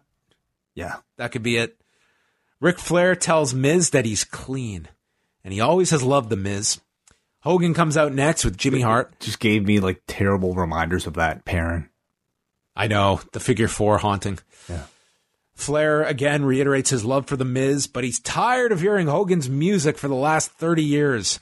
So Hogan does a woo, and Flair says, You may have been the best draw, along with Austin and Taker, but no one touches me in the ring. And he heels on the crowd. He says, In this ring, I have no equal. And Hogan asks, Do you want to take one more run at me? And the place got to their feet when Flair took his jacket off. These people are masochists to think of these two fighting at it. And they tease it, but then they shake hands, and Flair was just kidding. The crowd chants one more match. And then Flair, in a very honest statement, says, I want to check with as many zeros as Hogan. And that sets up our five on five tag match for Crown Jewel a team captained by Hulk Hogan versus a team captained by Ric Flair, with the two serving as coaches. They will not be wrestling in this match. Yeah. I mean, I'm. I feel sorry for anybody who truly thought like Ric Flair coming out of God, like a near, Near death, death experience. Near death experience. would actually get back into a ring and wrestle. So, um, I don't think anybody wanted to see it anyway. Honestly, like, Oh, these people clearly, I was not expecting this level of enthusiasm for this tease because, my God, could you, like, I can't no, imagine it. You're- Absolutely you're- you're no gonna- way. You're gonna ask me if I could imagine, and I really can't. But you know, I think this is a a, good, a really good way to to get the legends involved. They could be all over the advertising, uh, all the posters, and you know, both Flair and Hogan will get their big paydays. So, a few things here. They they announce Hogan announced his team captain is going to be Seth Rollins. Flair doesn't even have time to introduce his captain because they played Randy Orton's music too early, and Flair just nodded like, "Yeah, that guy." Uh, Orton comes out and tells Rollins to crawl out of Hogan's ass and suggests that they have a captain's match, and they say, "Let's do it right now." And then they they had a pre-match with the carpet and trying to get it out of here as uh, Orton is helping the crew get the carpet out of the ring. Yeah, sure. This was uh, uh quite the visual. You know, I thought this segment was notable uh, with with you know the the fact that Ric Flair had a live mic for the first time. I feel like in Yep. forever. Like he, Yep, he, we've he seen him in got the to talk here. We've seen him in the back. We've seen him like come out the last time they did the MSG show, and he was just like standing there, didn't even get a chance to talk. So he got to do a real promo here, which he never. He Yeah. even when they let him talk, it's just it's always such a It's crazy. Like It's it's Yeah. it's wild and unpredictable. Like if Brock Lesnar has like that air of unpredictability in his in ring, I think Ric Flair is like the in ring equivalent of like a wild rabid dog, like Brock Lesnar is uh, when he's on the microphone, because you never know what like w- it, like you always feel like oh can this dude go off script or at the very least like you know he was stepping all over like the Miz and it's somewhat unpredictable, but it really worked well here. So you know why were they willing to allow this but not in the other segments? You think? Uh, they clearly, well, they had a match to push, and I guess they felt like they had to set this up with promos. Like you, you couldn't establish Flair and Hogan as these captains setting up a match without some conflict. Because I, I mean, you know, stumbles aside or like stepping over other people aside, I thought Flair was actually really good here. Like him setting up like the the the beef with Hogan and just him doing his Flair shtick. Like I thought he was great. Yeah, there was the one line like you you can tell like his his hearing is probably not what it used to be Right. if you've seen some interviews with him and there was the one line like Miz had to repeat what he had just said cuz Flair looked like couldn't hear him. And Miz did a great job too. You don't Mi- navigate Miz was fine. Yeah. yeah. Um, so anyway, before the match can begin with Rollins and Orton, Corbin runs out, and we get this double team where Corbin attacks Rollins with the scepter. They're double teaming him. Rusev runs down and fights off Orton and Corbin. Uh, with Rollins landing a suicide dive to Orton, the crowd is chanting Rusev Day, and then Rollins and Rusev leave to Hogan's theme, and the three of them pose at the top of the ramp. Yes. Yes. And we got a million jokes about the brand new U.S. citizen Rusev becoming a real American. Yes. So congratulations to him. Can I just say, like, you know, what is it? Two weeks in now. I think like the crown and scepter thing really unnecessary. He You know, like looks like an idiot. Yeah, like they they put they put him up there, and like here's Randy Orton, like you know, like cool as can be, and then next to him is this like grown ass man, jester. yeah, wearing like a giant cape, like looking like the Wiz, like with a with a throne, like a cartoon. So Like, just give him a scepter that he can use as a weapon. That's it. You don't need the stupid cape. You don't even need the crown. Give him the scepter. or, or like a special necklace, or special like, you know, um, uh, glove, special glove. Sure, a loaded glove. Yeah, congratulations. Here's your here. Here's why you had to win all those matches in the tournament. This is It- what you get. Here's it- your glove. it really takes the edge off to me, like uh, of like all that he accomplished in that tournament. Like coming out of that tournament, I looked at Baron Corbin as like a serious competitor, but every time I look up at the stage and see him like in this like you know goofy Halloween outfit, it it just kind of makes me think of him as a cartoon. So at the end of this, with this crown jewel match, it tells me that this five on five match, number one, it's going to be pushed as one of the big matches on the show, uh, and probably is going to ignore whatever the outcome of the draft is because Yeah, there's no way that you're not going to have talent from both sides on either team here. So you're kind of ignoring the draft immediately. On top of that, you're doing a five on five match a couple weeks before you're probably going to have to come back with a similar concept at the Survivor Series. yeah, yeah. Did they say if this was an elimination? They didn't say that. They just said five on five match. Right. So Yeah. it may just be one fall to a finish, which I mean that's fine. Maybe you don't do it at. Well, I guess Survivor Series is going to be Raw and SmackDown. If they do Yeah. that, and probably not, not even. Yeah, we don't know. We don't know. It, well, it'll be the women. So it'll be completely different. At the Survivor Series. Yeah, I mean, I'm sure they'll do a series of matches there. All right. Then we had Rusev backstage, and Charlie asks him, Where is Lana? And he wouldn't give an answer. He says he's not here to talk about his problems at home. He stepped up to save Rollins, and he owes him. And he makes a challenge for the Universal title tonight. Yeah, yeah. Um, and yeah, we're introduced to the Lana storyline here. Where is Lana? Well, we would find out by the end of the night. We go to the room. Rezar and Akam are seated, and they grew up thousands of miles apart, but on the same street corner of dystopia and atrocity. What are the odds? Can you Google map that? It's uh it's a eight four two area code, I think. Okay. Dystopia and atrocity. How do you come up with a, a, line like this?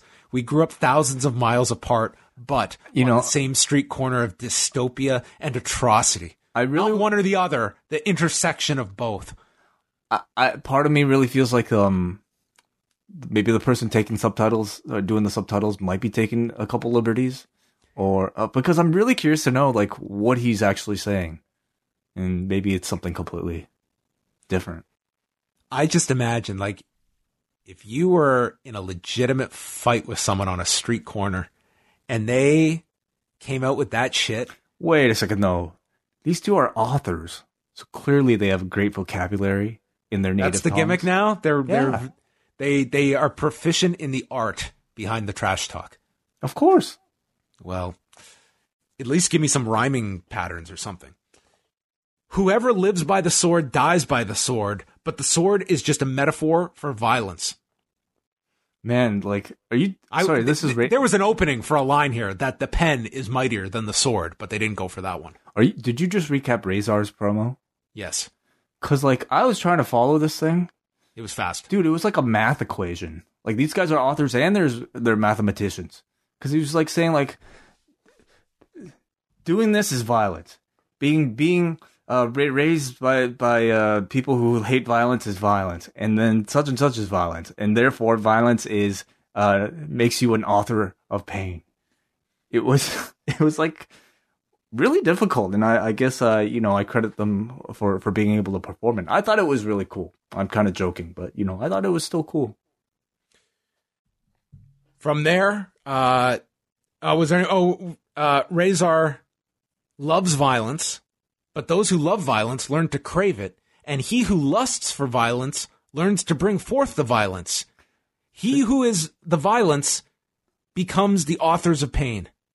It's exactly what I, I was just trying to recap. So thank you, John. Oh gosh, um, yeah, this is uh, maybe the Riddler is going to be their manager. See a WCW guy. I mean, like the Batman character, I know. legit. You know, uh, RoboCop's showing up at Starrcast with Surfer Yeah, they're they're going just with the early '90s WCW nostalgia. Like they're going full in on that era. I think which I guess it's a clever way to go about it when you've you know you've got to get creative and there's going to be a lot of the same names over and over. You got to find these different eras. So I I think that they're doing a pretty good job. Like for sure. Like, and guy, a guy like Steve Borden can get like multiple, you know, like uh careers out of this. Like, man, imagine like Glenn Jacobs going in as Isaac Yankem. Wouldn't want that photo op. there's there's definitely like a value in that. Like that they can uh they can recycle some of these guys with different different characters. So we'll see how it does. Viking Raiders versus the OC. This is where we learned about LARPing. Yeah, so you know, like I would say Dio Maddin for the most part on this broadcast wasn't really that noticeable. He was actually most of the feedback I, I saw online was just people saying, "Is he even there?" Like you know, you can barely hear him because he he didn't really have a, a ton to say for most of this show. But I think we've found his wheelhouse. We know his comfort zone as a commentator. His area of expertise is LARPing, and he informs us that the Viking Raiders are not LARPers. He also worked in because the sponsor was Gears 5 and Yeah. and Maddin said that uh did you just say this? No.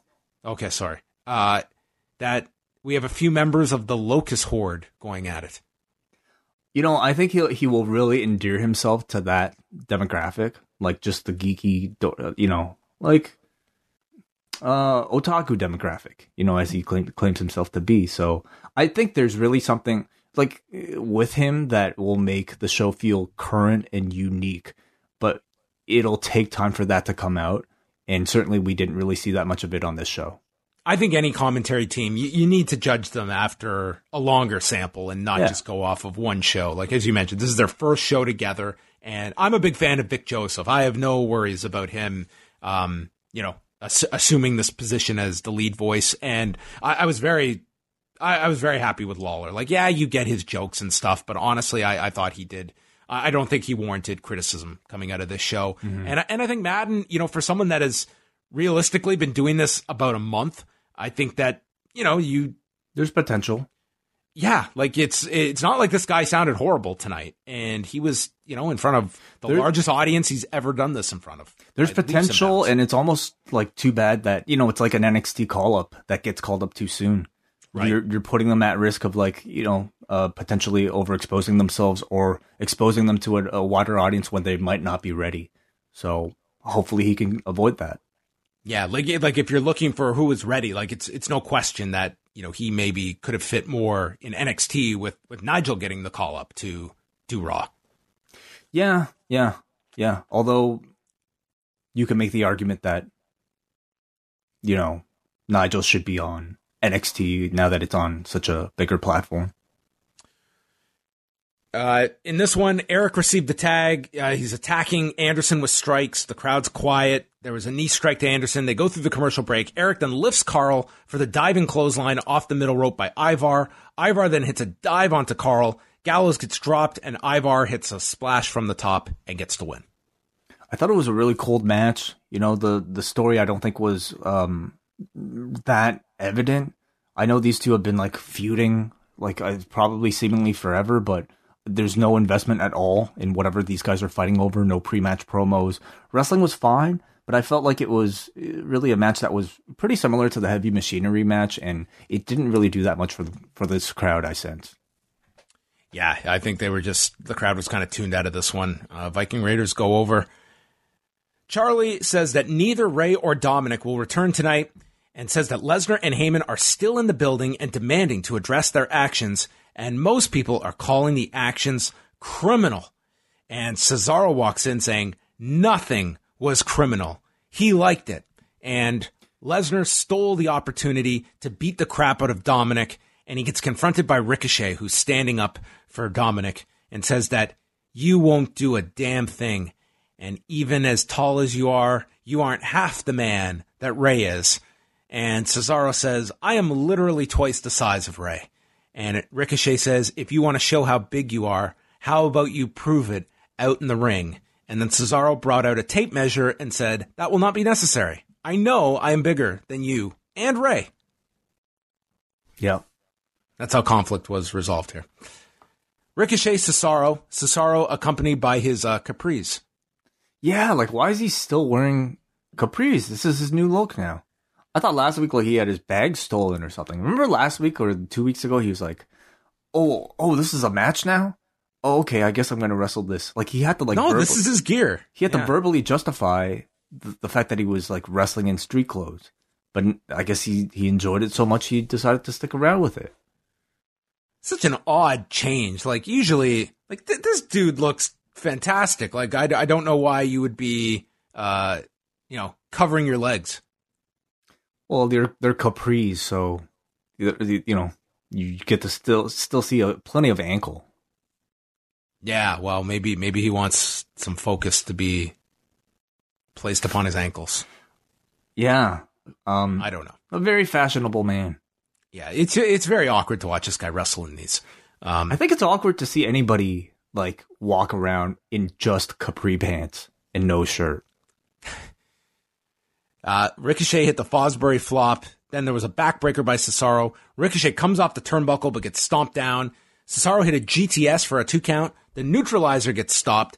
And then Ricochet hits a springboard somersault into the West Coast pop and wins in 245. Really spectacular finish here. Um, this was just, it was a real short match, but um, very cool finish to it. Really excellent. I mean, two of the most athletic guys in the entire business. So, you know, I feel like I say this often about like a lot of Ricochet matches and a lot of Cesaro matches, but sign me up for like a best of seven between these two. And then maybe they could turn into a tag team. Yeah, for sure. They could uh they could go that route. Um would they wear matching capris? Hmm. Hmm. They would have to match, right? Um, yeah, sure. Firefly Funhouse. Ramblin' Rabbit is literally scared to death. And as he dies, they go to play the theme to Taps. The others are terrified of what will happen to Seth Rollins in Hell in a Cell. Bray says you can enter but never truly leave Hell in a Cell. And Rollins will be trapped in there with him. And he has a bad feeling that he cannot wait to hurt Seth. And then a light bulb pops over his head for his thought, and he tells him to be nice to Rollins, but then laughs, just kidding. And this was our go home promo for Hell in a Cell. Yeah. Bad, He- bad things are going to happen to Seth Rollins. right. Yeah. He might die. Um, yeah. I thought this was like fine. It was okay.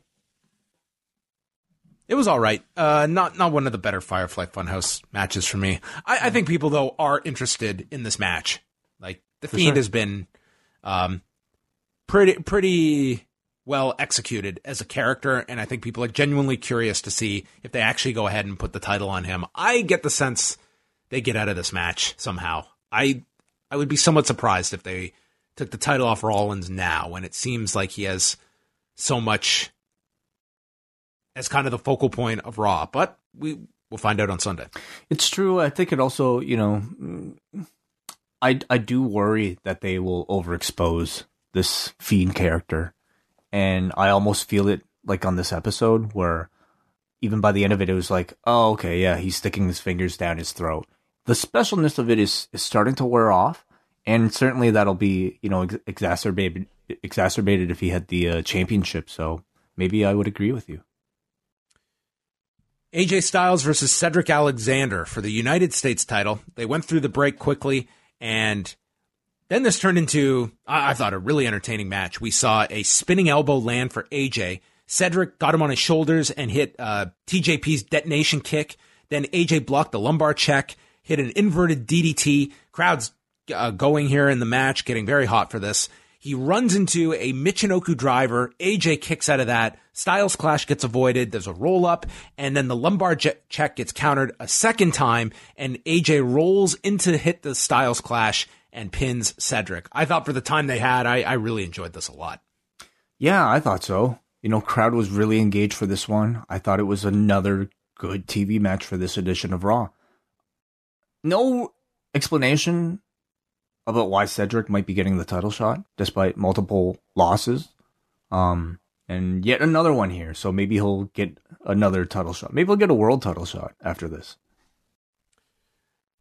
Well, yeah, this this should set him up now for something bigger. This is his uh, third loss to to Yeah. AJ in some form or fashion. So yeah, this should uh, logically he gets the winner of Rollins and the Fiend. Yeah. You should Street main Prof- event WrestleMania after like 10 losses in a row. He could just take off the rest of the year. The Street Profits, Wai, what'd you think of their new shirts? These were much more uh, in line with uh, WWE shop designs. Oh, you know what? I didn't even notice them, honestly. Oh. So maybe These these were not their shirts you enjoyed last week. Well, yeah, maybe, you know, if you want to get noticed, wear a really ugly shirt. They will not say the Fiend's name because they believe if you say his name three times, he'll appear. And they say that people want to know when they're going to wrestle again. It'll be this Wednesday because they are still NXT. Never mention their opponents, never mention they're going for the NXT tag titles, but you will get to see them in action this Wednesday. Do you think this continues after um the draft? The Street Profits continuing to appear on Raw? I took this as a decent chance. I, I think it's going to be indicative of how they're booked on Wednesday because Right, I think if they lose clean in the rematch to O'Reilly and Fish, I think they get drafted. Yeah. But if they uh, somehow put the title on them or shoot an angle, I could see them staying on NXT. But I think it comes down to how they're booked on on Wednesday. And if I had to guess, I, I don't know this, but I could see Wednesday just kind of being their swan song. And like they've just invested so much in these guys on Raw that it would just seem so silly to put them right back to NXT after you spent the entire summer spending a, a segment every week on these guys. See, I think that should have been their promo. Everything you just said. Come watch to see how we're booked on Wednesday, and if we win, we'll probably stay in NXT. But if we lose, you know, we're probably gonna be called up. That's you know, if, if they are getting called up, they should have said that in this promo that we have to win these tag titles, and if we don't, we're we're done in NXT. right. That would have been a good like reason to have if they are in fact leaving. But that's on Wednesday, one of the many title matches on Wednesday show. Lacey Evans and Natalya, which are becoming the uh, Sarah Logan, Dana Brooke of Raw. Who? The match that happens every week, it seems, on main event. What? How many how many Lacey Evans Natalya matches? I'm just saying we've seen this match a lot. I feel like three. You know, maybe with some variation, like because I, I think the previous week it was Lacey doing the sharpshooter poorly. Um, so this feud has been going on for at least the, the entire month. Evans smashed Natalya's head into the steps from the apron. Evans is in control until she gets yanked off the buckle and then attacks Evans with shots in the corner. There's a discus lariat. I thought Natalya looked really great here. And to be honest, like Lacey should be working with Natalya at all the house shows. And I think this is the best person for her to be doing these uh, matches with. Natalya goes to set up the sharpshooter, but not just any sharpshooter, because before she applied, she went to apply it, she called her a bitch and then got her eyes gouged and So it makes it more effective. Yes, it's absolutely more effective if you're calling them a bitch before you apply the sharpshooter. Did Brett like create this after his career? Like, did Brett secretly use, use this or? bitch. I bet you there were many times with Shawn, I'm sure that word was uttered. That's right. so she rakes Natalya's eyes, and this this was one for the ages. She rolls up Natalya, and they say she's yanking the tights. She gets the pinfall. Now, picture Natalya's outfit in your mind. This woman wears a full bodysuit. There are no tights to yank.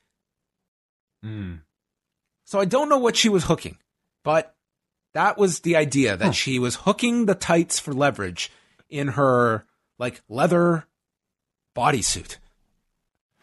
Uh, I just gave that's up. really There's nothing to grab. it's true. Yeah, like maybe I don't know. Was there like a thread that was sticking out that you know you could use for leverage?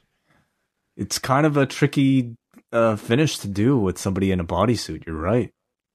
Like, and then, and then after the match, she nails her with the woman's right. So I'm just wondering, could she have not just raked the eyes and then sucker punched her for the win? Like that to me would have just been easy. Like she still gets the heel victory because she, But it's not a sucker punch. It's her finish. but she's raked the eyes, so she's blinded, and Yeah, then you hit her with the punch. It's not, it's not fair. It's still a heel win, but instead she pulled the imaginary tights. Well, sir. Wow. I, Sarah, Sh- do you think this ahead. is the end of this feud? No, Or are we going to no, see no, another one of these every week at 10:30 p.m. on a Monday night? This is the 10:30 match. Yes. Yeah. Sarah Schreiber interviewed Paul Heyman. He blames Vince McMahon for what happened earlier tonight. Um, I'm sure many people are going to be blaming Vince McMahon for what happened later tonight. Yes. He says it's Vince McMahon and WWE management's fault for scheduling Brock Lesnar on the season premiere of Raw when Brock is in fight mode. And there's a lot of wannabe tough guys in WWE. There's a lot of tough guy, wannabe tough guys in this industry and a lot of wannabe tough guys in MMA. But there are no, there is not one who can do anything about what Brock did earlier tonight. Yeah. So certainly teasing something in there. I- yeah. Huh. Makes you wonder. Um, you know, it was a good promo, I thought, overall, and I thought it did a good job reminding us about Brock versus Kofi on Friday. Um, I wonder if this was supposed to signal to something beyond even that. Uh, it could. I think that you know the lines he used there. Uh, I think were obviously deliberate, and Which I'd be which very lines surprised. In uh, particular about- stood out. I you? mean, we, we have wannabe. T- I mean, he was throwing out ideas of wannabe tough guys in WWE, wannabe tough guys in wrestling, and wannabe tough guys in MMA. And there isn't one who can do anything about it. So Huh. I think you, you can look at. I, I definitely would expect Rey and like Rey has to show up in some form on SmackDown. The question is, are they building to something bigger with Brock Lesnar? And maybe we'll see on Friday. Yeah, yeah. Um Hmm. If it was a program with Rey, like would that would those lines have even made sense? Like if it was only to lead the Rey? Um, I think it could be bigger. Yeah. Charlie is with Maria Kanellis, a pregnant Maria Kanellis, and she Wai your questions have been answered. Rusev is not the father officially. Okay, thank you. I was wondering. Maria says that Rusev has enough going on with Lana, and she storms out, and Sasha storms in and just takes over the microphone. First rule: never give up the microphone. And says Becky isn't man enough for her. She is the blueprint. She is the standard. She will show her carnage at Hell in a Cell, and no man will win her match. Mm-hmm. Yeah, I did right. like I like the style of this where it felt organic that Charlie was or was it Charlie? Yeah, it was Charlie. Like she was almost like just getting ready to throw back, and then Sasha just storms in and grabbed the microphone, and it wasn't your typical backstage WWE interview. So I like that, and it was you know a fine promo for the thirty seconds it lasted. It was different, yeah. I like it. They were trying new things. A limo arrives backstage, and we go to break. So always uh, the the intrigue: who is in the limo? It's always like a limo or like um uh what is it, a Cadillac Cadillac or some type of like thing. It's never like a Prius or you know, Honda Accord. Didn't didn't was it Daniel Bryan or Mick Foley they once had drive up in some piece of shit? Don't remember. I feel it was one of them. They had some crappy rental car. Ford Focus. Nothing wrong with a Ford Focus. No perfectly economical car. I, I like I like I, I did my driver's lessons in a Ford Focus. Oh wow! Okay. Yes. Cool. Seth comes out for the main event. Orton and Corbin are just on the stage. They're just walking. They are going to be the King of the Ring set for the next month going into the Saudi Arabia show. They're just going to be on the set as the opponents fight. They're so part of. They're the, just standing there. They were literally decoration for this uh, match. They're part of the pyro budget. I hope they get out of the way of the pyro because now the they, we didn't even mention that all the pyro they went nuts with yeah. this off the top of the show. Oh man, I thought Seth's entrance looked really cool with all the fire. Yeah. It, his his theme is so designed yeah. for that. Um, yeah. Rain, Reigns as well. You know, where he does like uh, where he comes out and can do like his little you know fist deal, and maybe the big fist is coming back on SmackDown on the set. Mm. It'll be Romans. It'll be an it'll be a mechanical fist that like cocks. Okay, wow. Cool. Seth Rollins and Rusev. Rusev starts off the match with a fallaway slam, sending Rollins to the floor, and then an image of the Fiend appears as we cut to break. They've been doing that a lot um, across a lot of the their media. Vic Joseph uh, got like tongue tied here, but he may have stumbled upon the greatest name that we can bestow upon the team of Randy Orton and Baron Corbin when he called them Randy Orban. Randy Orban. He was quick to repeat to correct himself, but I'm fine with Randy Orban describing these two. Rollins hit his suicide dives, and then we went back and forth here. Rollins avoided the Machka kick, caught him with the Falcon Arrow, and then missed with the stomp and went for the springboard into a kick when all of a sudden Bobby Lashley's music played, and out comes Bobby Lashley, who I guess just showed up in his trunks, all set to go. Yeah. This is how this guy just walks from the hotel to the arena, back and forth. And he is waiting and he is waiting and he is waiting.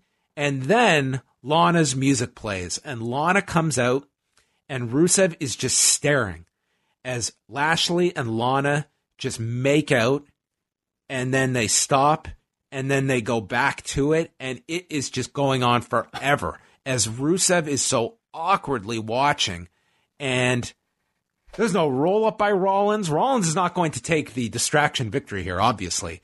But then the lights cut out and the Fiend attacks Rollins with the mandible claw on the floor to end the show as Lashley and Lana were presumably just going at it at the top of the ramp as we went off the air.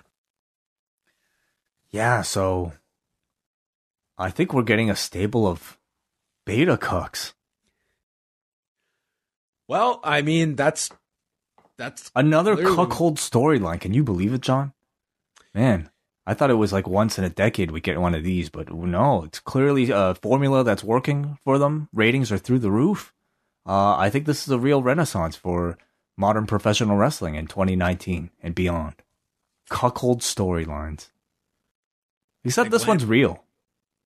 I think Lance Storm had the the best tweet. He said that Randy Savage once told him that I once did an angle with my wife, and I no longer have a wife. Well, that was his uh, advice to Lance. Don't you never th- do an angle with your wife? Wasn't this part maybe even the impetus of why the dude got married the first time? Remember when they tried this with the with Ziggler, and then like they dropped that because these two got married? Well, it was it was very confusing because yeah, they were in the midst of the storyline as that was all going on on TMZ about the like I, I can't remember their engagement or yeah, yeah. whatever was going on at, at, the time. But so you got to think what what else is does this guy have like you know what else can he? What, what, a return for Rusev! Like what a what a number in three weeks that they have done on this dude. Well, you know what? Up until this particular part of the show, I actually thought this this was a good rebound. You know, the guy came in first for the save on your world champion Seth Rollins, got announced as part of the team, and then challenges Seth Rollins in the main event of the show everything was going great for Rusev. And, you know, they turned it up here. So it, it gets, I don't know. In their minds, it gets people talking like this is, you know, unpredictable TV. I also don't put it past them that perhaps there are ulterior motives for something like this because it was fucking uncomfortable for me, you know, just watching it. I don't even know this guy, but just to like oh man, see this man, man like watch his wife make out with a colleague. Oh, that's obviously what the, that was the impression they wanted to leave on you. Yeah, super weird. That was raw, like a very bizarre end to the show. And how would you? Is that a good thing this? or bad? Um, I didn't think this was a great ending to the show. I didn't think it. Um, every fetish it satisfied. I thought, you know, if you're into cuckold stuff, yeah. If you're into like uh demons, got that. Um, maybe that's going to be the big push for Hell in a Cell. Is maybe there's um, maybe there's a tape. Oh, maybe. You know, I will say I thought this was a very fresh feeling Raw, like between the set and the commentators, and I think like stylistically, just like a lot of different. I thought I thought all the matchups that you saw on on the show were like really decent, you know, for the most part. At least like in terms of like you know AJ versus Cedric, and you also had uh uh you know even Rusev and, and Rollins or Cesaro and Ricochet. Like on paper, I think all these matches are good. Um, in execution, I can't really tell you uh, if any of these matches were really worth going out of your way to see. They were good, but I almost feel like for TV, that's not as important as having like the star power on the show and having interesting matches that people might want to flip through channels and stop and watch. I thought they they they provided quality in that sense. But you know, the, big angle with Rey and and, and Brock um, was really good off the top. We had a lot of push for Kofi versus Brock, which I thought was very effective, but also a lot of focus on Hell in a Cell, of course, on Sunday, and surprisingly, a, a big amount here at the end for Crown Jewel. Yeah, um, they're starting the build immediately for Crown Jewel, and I'm I'm kind of amazed that they that that became a priority this week. Yeah, you know what I mean. With all that's on their plate, that Crown Jewel was enough that they had to get that going. But I guess you know this was the week that you know what I, I disagree with that. I actually feel that whatever they're doing with Hogan and Flair on SmackDown, um, we'll see. You, you could have set this up next week and had and saved Hogan and Flair for next week. And you yeah, know, granted, we don't know what one though. This is the big number that they want. And... Uh, whatever. It's fine. It's fine. It's uh, it was. It's not as though. I will. I, I, I would say, argue think, that, that like this, I think the cuckold thing they probably could have saved for next week. Yeah, they um. Well, maybe they they couldn't help themselves on that one, but I mean, if you, if you were going to choose, like, do we? Granted, Crown Jewel is a very big show for them financially. Uh, whatever your thoughts are uh, about that show, but nonetheless, it's a lot more important to them than Hell in a Cell is, and you know, I, I think from the get go, we realized Hell in a Cell was going to be lost in this shuffle, and I don't necessarily uh, blame them for that. And this is largely They've announced the three matches that I think people have the most interest in, and I think the rest is just going to be filling out a card for Sunday. But Yeah. this is a show that it does not have to be some four and a half hour marathon. I think they could get away with, you know, you do your kickoff and then two and a half hours, and everyone's good. I think that'd be great, you know, and, and what you suggested earlier about maybe some of the the matches on Friday potentially getting pushed or at least getting rematches on a Sunday, I could definitely see that happening. The problem is, though, of the matches announced, everyone's booked in a match on Hell in a Cell except for Owens and Shane. And So- maybe that's it.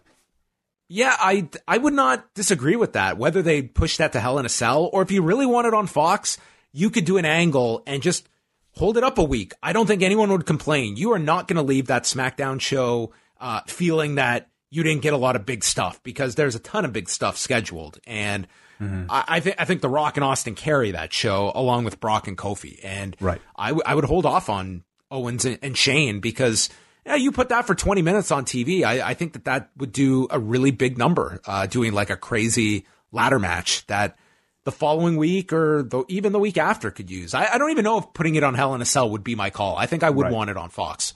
Sure. Yeah, you know, Hell in a Cell. I think with three matches, maybe this is like the future of these B level shows. Because what's the priority right now? It's not these network pay per views. It's your TV. Yeah. So maybe three matches with with some decent build, they might consider it to be enough.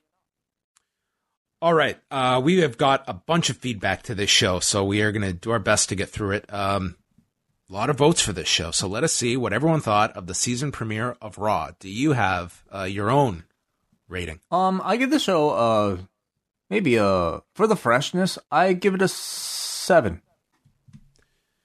A 5.71 from our forum. A pass by a small margin. Yeah, not not really good actually. Brandon from Oshawa. I think if this show had taken place any other week, I would have enjoyed it a lot more. It wasn't bad at all, but I was expecting more from the season premiere. There were way too many rematches. Rusev looks like the biggest idiot in the company. He's a vicious heel for two weeks, randomly makes a face turn, and now is involved in the second cuckold storyline on the show. I guess we know that interracial is number two on Paul Heyman's Pornhub search now as well. Why the hell did this guy just stand there while Bobby Lashley was practically manhandling his wife? Why was Rey Mysterio perfectly fine after getting Wait a second, by what was he supposed to do? They're separated, aren't they? Was he supposed to run down and like shove them? She's her own person. He also asks Rey, surviving three F5s, uh, what was the point in building a big title match like Rollins and Mysterio only to sacrifice it to this angle? I don't think you can judge this until we see the the follow up of how this angle, like this, may be setting something up uh, much larger than just a Rollins and Rey TV match that was going to go 10 minutes. Yeah. Yeah, I don't think so. I don't think Rollins and Rey was ever really the point, you know. No, this it was a it was, was a great angle and we'll see what what it leads to. I don't think this was done just for uh just to be one and done tonight and this is never revisited. I think there's a natural follow-up to this on Friday and potentially shooting a big angle with it. Yeah, we'll see. Um Mysterio should have been wheeled out on the stretcher, he says. Uh, gives us 3 out of 10. We go to Paul from New Jersey who says Hogan gets booed in San Francisco, cheered in Arizona. As an American, that doesn't surprise me in the least. I can't say this didn't work. I enjoyed him in Flair. Rick is out of his mind, but I really enjoy him. Totally thought The Fiend was going to waste both of them. Dio is green but good. Vic Joseph is terrific. Lawler didn't annoy me as much as I thought he would, but I still think this is a miscast. Seems like he botched bringing up Becky as it felt like the commentators were supposed to be surprised by her presence. Glad to see Rusev getting some kind of decent booking. I wrote this before the main event. Lacey Evans outside of the ring is great. Lacey Evans inside of the ring is not so great. I hope you gentlemen don't enjoy Sunshine because with this schedule, neither of you will be seeing any of it. Well, that's not true. Like the daytime, you know, we might take a walk.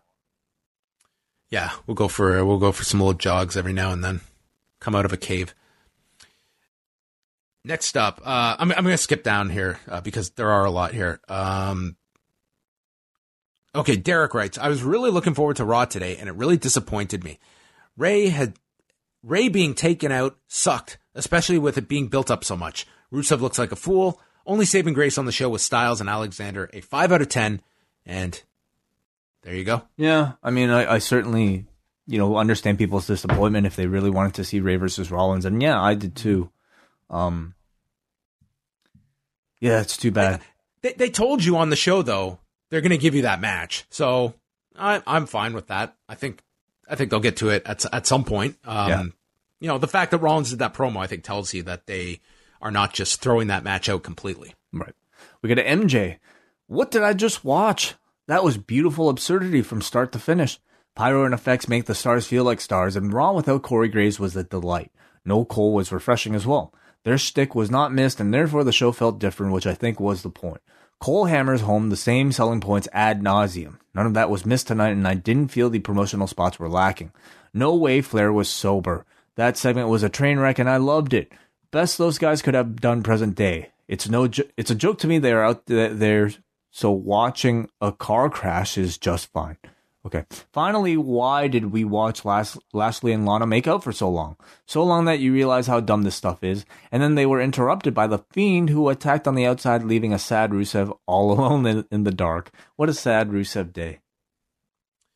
Andy in Columbus, the less is more aesthetic and the bigger is better aesthetic colliding to create the new Raw set is probably the most interesting thing about this week's show. It's a bummer because I've been enjoying the show lately and they really overthought pretty much everything. 5 out of 10. We got a Dez who says, I don't remember which of you said it, but you were right. ACDC for Raw just isn't working. Well, actually, ACDC SmackDown. Yeah, they're the SmackDown theme. This, is, Skillet. Skillet. yeah, there's a difference. Uh, he says, on the plus side for tonight, my non fan roommate watched the first hour with me and absolutely loved the Rey Dominik stuff. By the end of hour one, he was regretting declining a ticket to SmackDown this Friday. I thankfully am right, wiser than he and will be there. For the first 90 minutes or so, I felt the show was doing a great job of keeping my attention, making me want to stick through the commercial. Things felt more urgent and better paced. The last half of the show seemed to fall off an excitement cliff. The main event left me annoyed, but not with the WWE. They left me annoyed at myself for not anticipating something like this on the season goddamn premiere.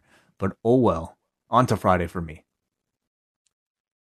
Chris from Pennsylvania, not really sure what to make of tonight's show, but I think we'll have a better idea after SmackDown on Friday. In addition to the brand split, there may be philosophical a philosophical split between the two, where Raw is the show with the Firefly Funhouse and cheating wives, and SmackDown is the more reality based show. We'll see how it all plays out in the weeks to come. Six out of ten. Not a great show, but I certainly was not bored.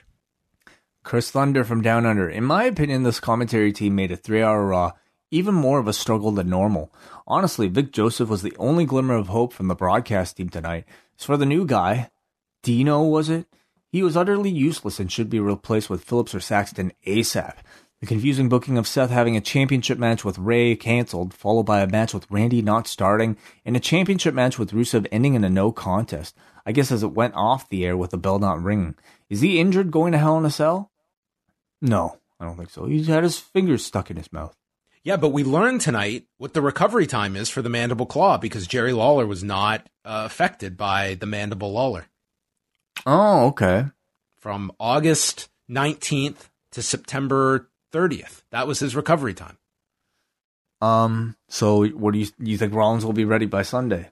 Well, Rollins has taken it before, so I mean, he Yeah. technically has beaten Jerry Lawler's uh, recovery. And how do he, he sell uh, effects of a mandible claw? Would he? I don't know, but clutch I- his mouth a lot. But I feel once you can call a match, then Bray, to be fair, has to take your picture down from the wall with the X's through your eyes.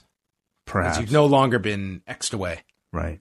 Uh, AEW question: Do you think they will use the dark seg- segment after their main events to film upcoming BTE in front of the crowd? I don't know if BTE stuff really works in front of a crowd. Um, yeah, I don't think so either. Yeah. Maybe, maybe you know what? Maybe like the you know because of the the odd scene you can do, but I, I I can't see them doing a lot of stuff in front of the crowd. It's like it's that's not Uh, what the show really is. Not necessarily for BTE, but I certainly think like there's there's space for the dark segment to be something that they'll put on their digital platform. oh, definitely. Yeah, yeah, they So- can definitely do things like um, you know, whether it's speeches to the crowd like they do at the end of ROH shows or you know, ma- many different ideas you can do and of course like matches that they can tape for other use. Jay from Colorado, uh, he says that as a person who works in the cannabis industry, the Street Profits, we want the smoke catchphrase is the cringiest thing I've seen on the WWE this week. Also, as a parent, I wouldn't want my kid emulating that. AJ Styles not having pyro is a war crime. I was happy to see some pyro return though. Other than that, all I have to say is there wasn't a single thing that would get me to tune in next week if I was a new or returning fan. Sorry, that wasn't short and sweet. K from Colorado. He said, this is Jay from Colorado, but I think he was, I, he's clearly making a joke here because he has spelled K from Colorado with K's. I'm too late, or he's been Oh. too much into the cannabis tonight. Okay. All right, cool. Um anyway, uh Brandon from New Jersey. Good evening, Wai and Johnny. Raw was mad weird from the vert ramp jumbotron to the return of Lana to the reenactment of lethal lockdown in Ramada, Saudi Arabia. Ramada. Um That's a joke because there was Lethal a lethal lockdown. with Team Hogan and Right. Team Flair, which the Impact Twitter account tweeted out during Raw, which was Oh, very funny, I thought, on their behalf. Yes. They tried to have you s- to give you something to talk about at the water cooler Tuesday morning, and boy, oh boy, it delivered.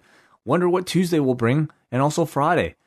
Pro wrestling is a crucible. Godspeed to you guys. John, thought, thought, thoughts on Mark O. Madsen, and do you think, like me, he is title worthy in a year and change?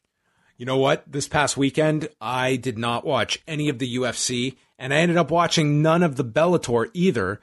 After I jinxed it last week, saying how everything was spaced out, there would be no overlap. Well, then we got a 90 minute delay to the New Japan show, and that screwed up everything. So I watched the New Japan show, and by the time that ended, I mean, it was like 11:30 or so. Bellator had started at 10, but so I didn't see Mark O. Madsen, but he seems to have been one of the the big stars coming out of the the card in Denmark on Saturday. But did you get to see any of the Bellator selection show? I have not. I've heard about it. Yeah. Uh, you, you should. I, I would love to hear your thoughts on it. Like you don't need to know anything going into it. It's just it's the round of eight for their featherweight Grand Prix. Everyone's won a fight to advance, and they've got to draw numbers, and then you pick. So if you're number one, you have four events from December, January, February, and March to pick. So you can either choose to fight immediately in December, you can wait until March, or somewhere in between. And as the n- names are filling up, then you've got to start. You you can choose who you want to fight, or you can choose who you don't want to fight.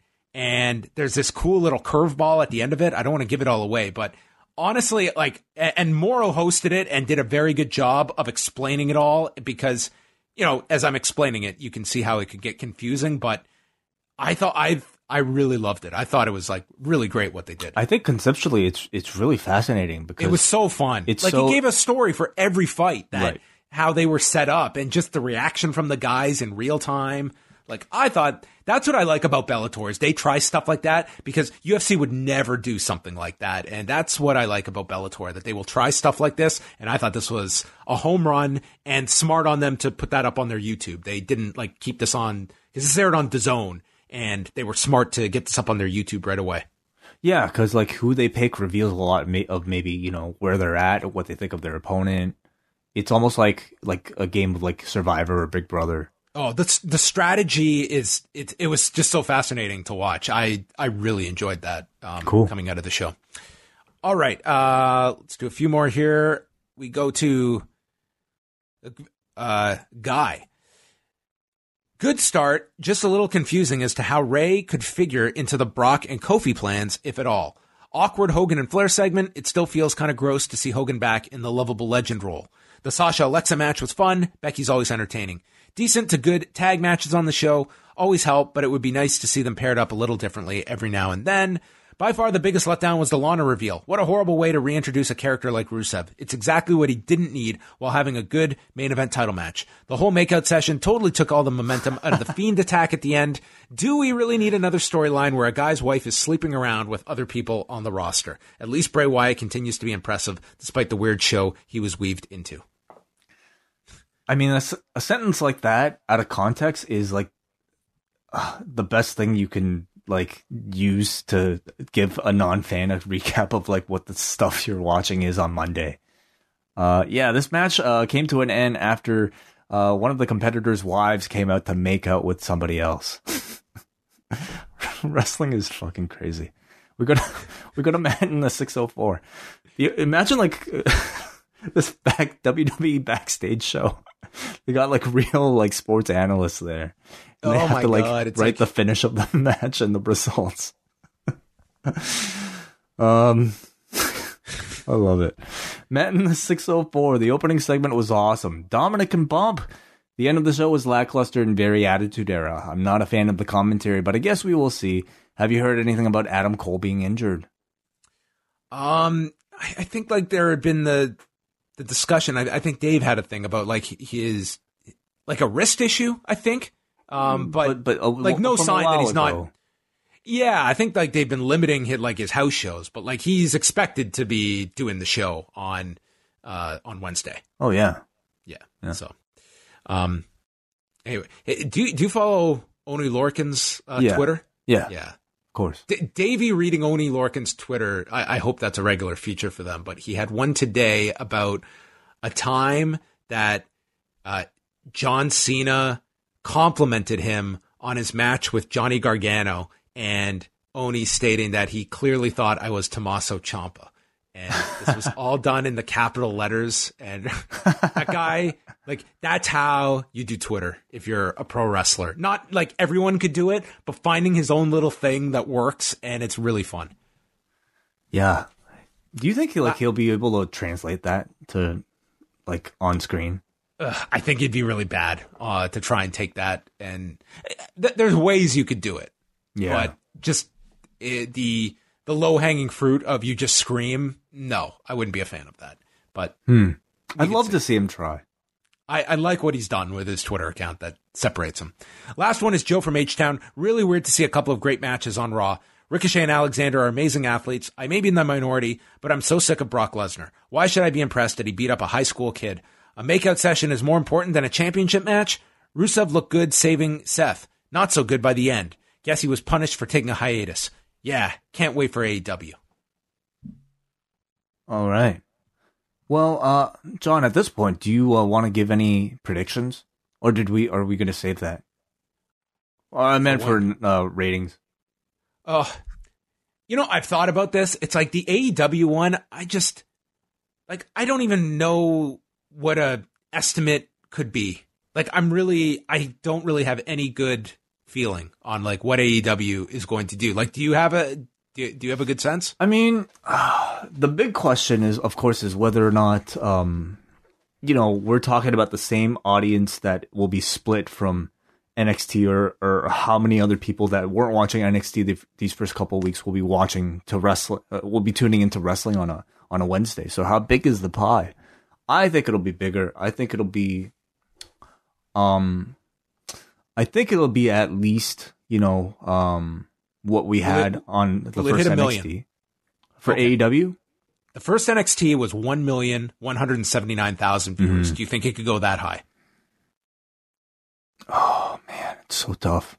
I my gut says my gut says no. Like I'm Yeah. going into this with like a measured expectation, and I'm thinking, given that they're going against a really loaded show, I'm thinking like 900 to a million. But Yeah. if they come out and do 1.5 million, like that's not going to floor me. Like I, I really don't know with AEW. NXT, I have a better sense that I feel they're going to do. I think they're going to do around the range of their first week around that because it's a loaded show, but it is two hours that they have to hold this audience. I think uh-huh. inevitably, even if it's a pretty solid NXT audience, I think there is going to be flip over just because people are going to want to see what's going on on that other channel. So sure. so yeah, are you, it's are you- really- Are you predicting like two million fans watching? Mm, I think it'll be. I think the the total. I think it'll fall just under two million. But I'm saying I'm hoping that both shows really perform well. Like both Oh, top. If both do top 900, I think that's that's really encouraging. Very very encouraging. Yeah, for both of them, I think they both win. Um, I'm gonna guess. I think even somewhere for me between eight fifty to nine hundred for AEW. You know, it's also going to be an interesting one. So we, we got that um, when they did that preview for All Out. That one did 390,000 viewers, just a throwaway on a Friday night on TNT. Tomorrow night, they have at least promoted this countdown show and they've given you a reason to tune in. Like you'll be rewarded with finding out Jericho's partners. I'm very curious what that show does because that may certainly alter people's expectations. If that if that floors 390, like let's say that comes out and does 500,000 viewers, like that's very encouraging for for Wednesday for the actual show. It is. I I wouldn't also like put that much into it. I don't feel like they promoted that that one that much. You know, I, I think more people are aware of it, but but we didn't even hear about it on like BTE last week. Like the the usual sources where you would get your AEW news, they never talked right. about that. Well, we'll see. It's going to be regardless Thursday. Uh, those numbers are going to be so heavily analyzed by everyone, and really, it's what are these shows doing two months from now? That's going to yeah. be ultimately determined. It's same with SmackDown. SmackDown it's, is going to be through the roof on Friday. But again, it's where is this going to settle uh, come mid November? Tomorrow really is more about just like, you know, a trivia note, fun bra- bragging rights. Like the first week NXT and AEW went head to head, who won? You know beyond that it i don't i don't really feel like it'll have lasting ramifications it's and when and when attention is at its height for those two shows on the same night what is the ceiling for the amount of audience you can attract because that's yeah. going to be what you're going to try and hit in subsequent weeks that are not going to have the same hype that the first head to head week has yes so i'm excited very yeah, it's uh, an enormous, enormous week for professional wrestling. So we will have tons of coverage this week. Uh, Tuesday night, we've got Ask Away dropping for members of the Post Wrestling Cafe. And then Wednesday night, Rewind to Dynamite with myself and Wai, while Braden and Davey will be up uh, chatting about Up Next. Uh, I'm going to be planning to watch uh, both shows, hopefully by the time we record. So Wai and I, I think on Wednesday we should have some uh, our, our thoughts on the NXT show. And then you're going to try to watch both shows by the time we record at 11. Yes. I'm, I'm going to at least try to watch most of the. You're going to have show. both t- both uh, screens on, is what you're trying to do. I might have one on in the background as I'm watching uh, AEW. Okay, cool. Yeah.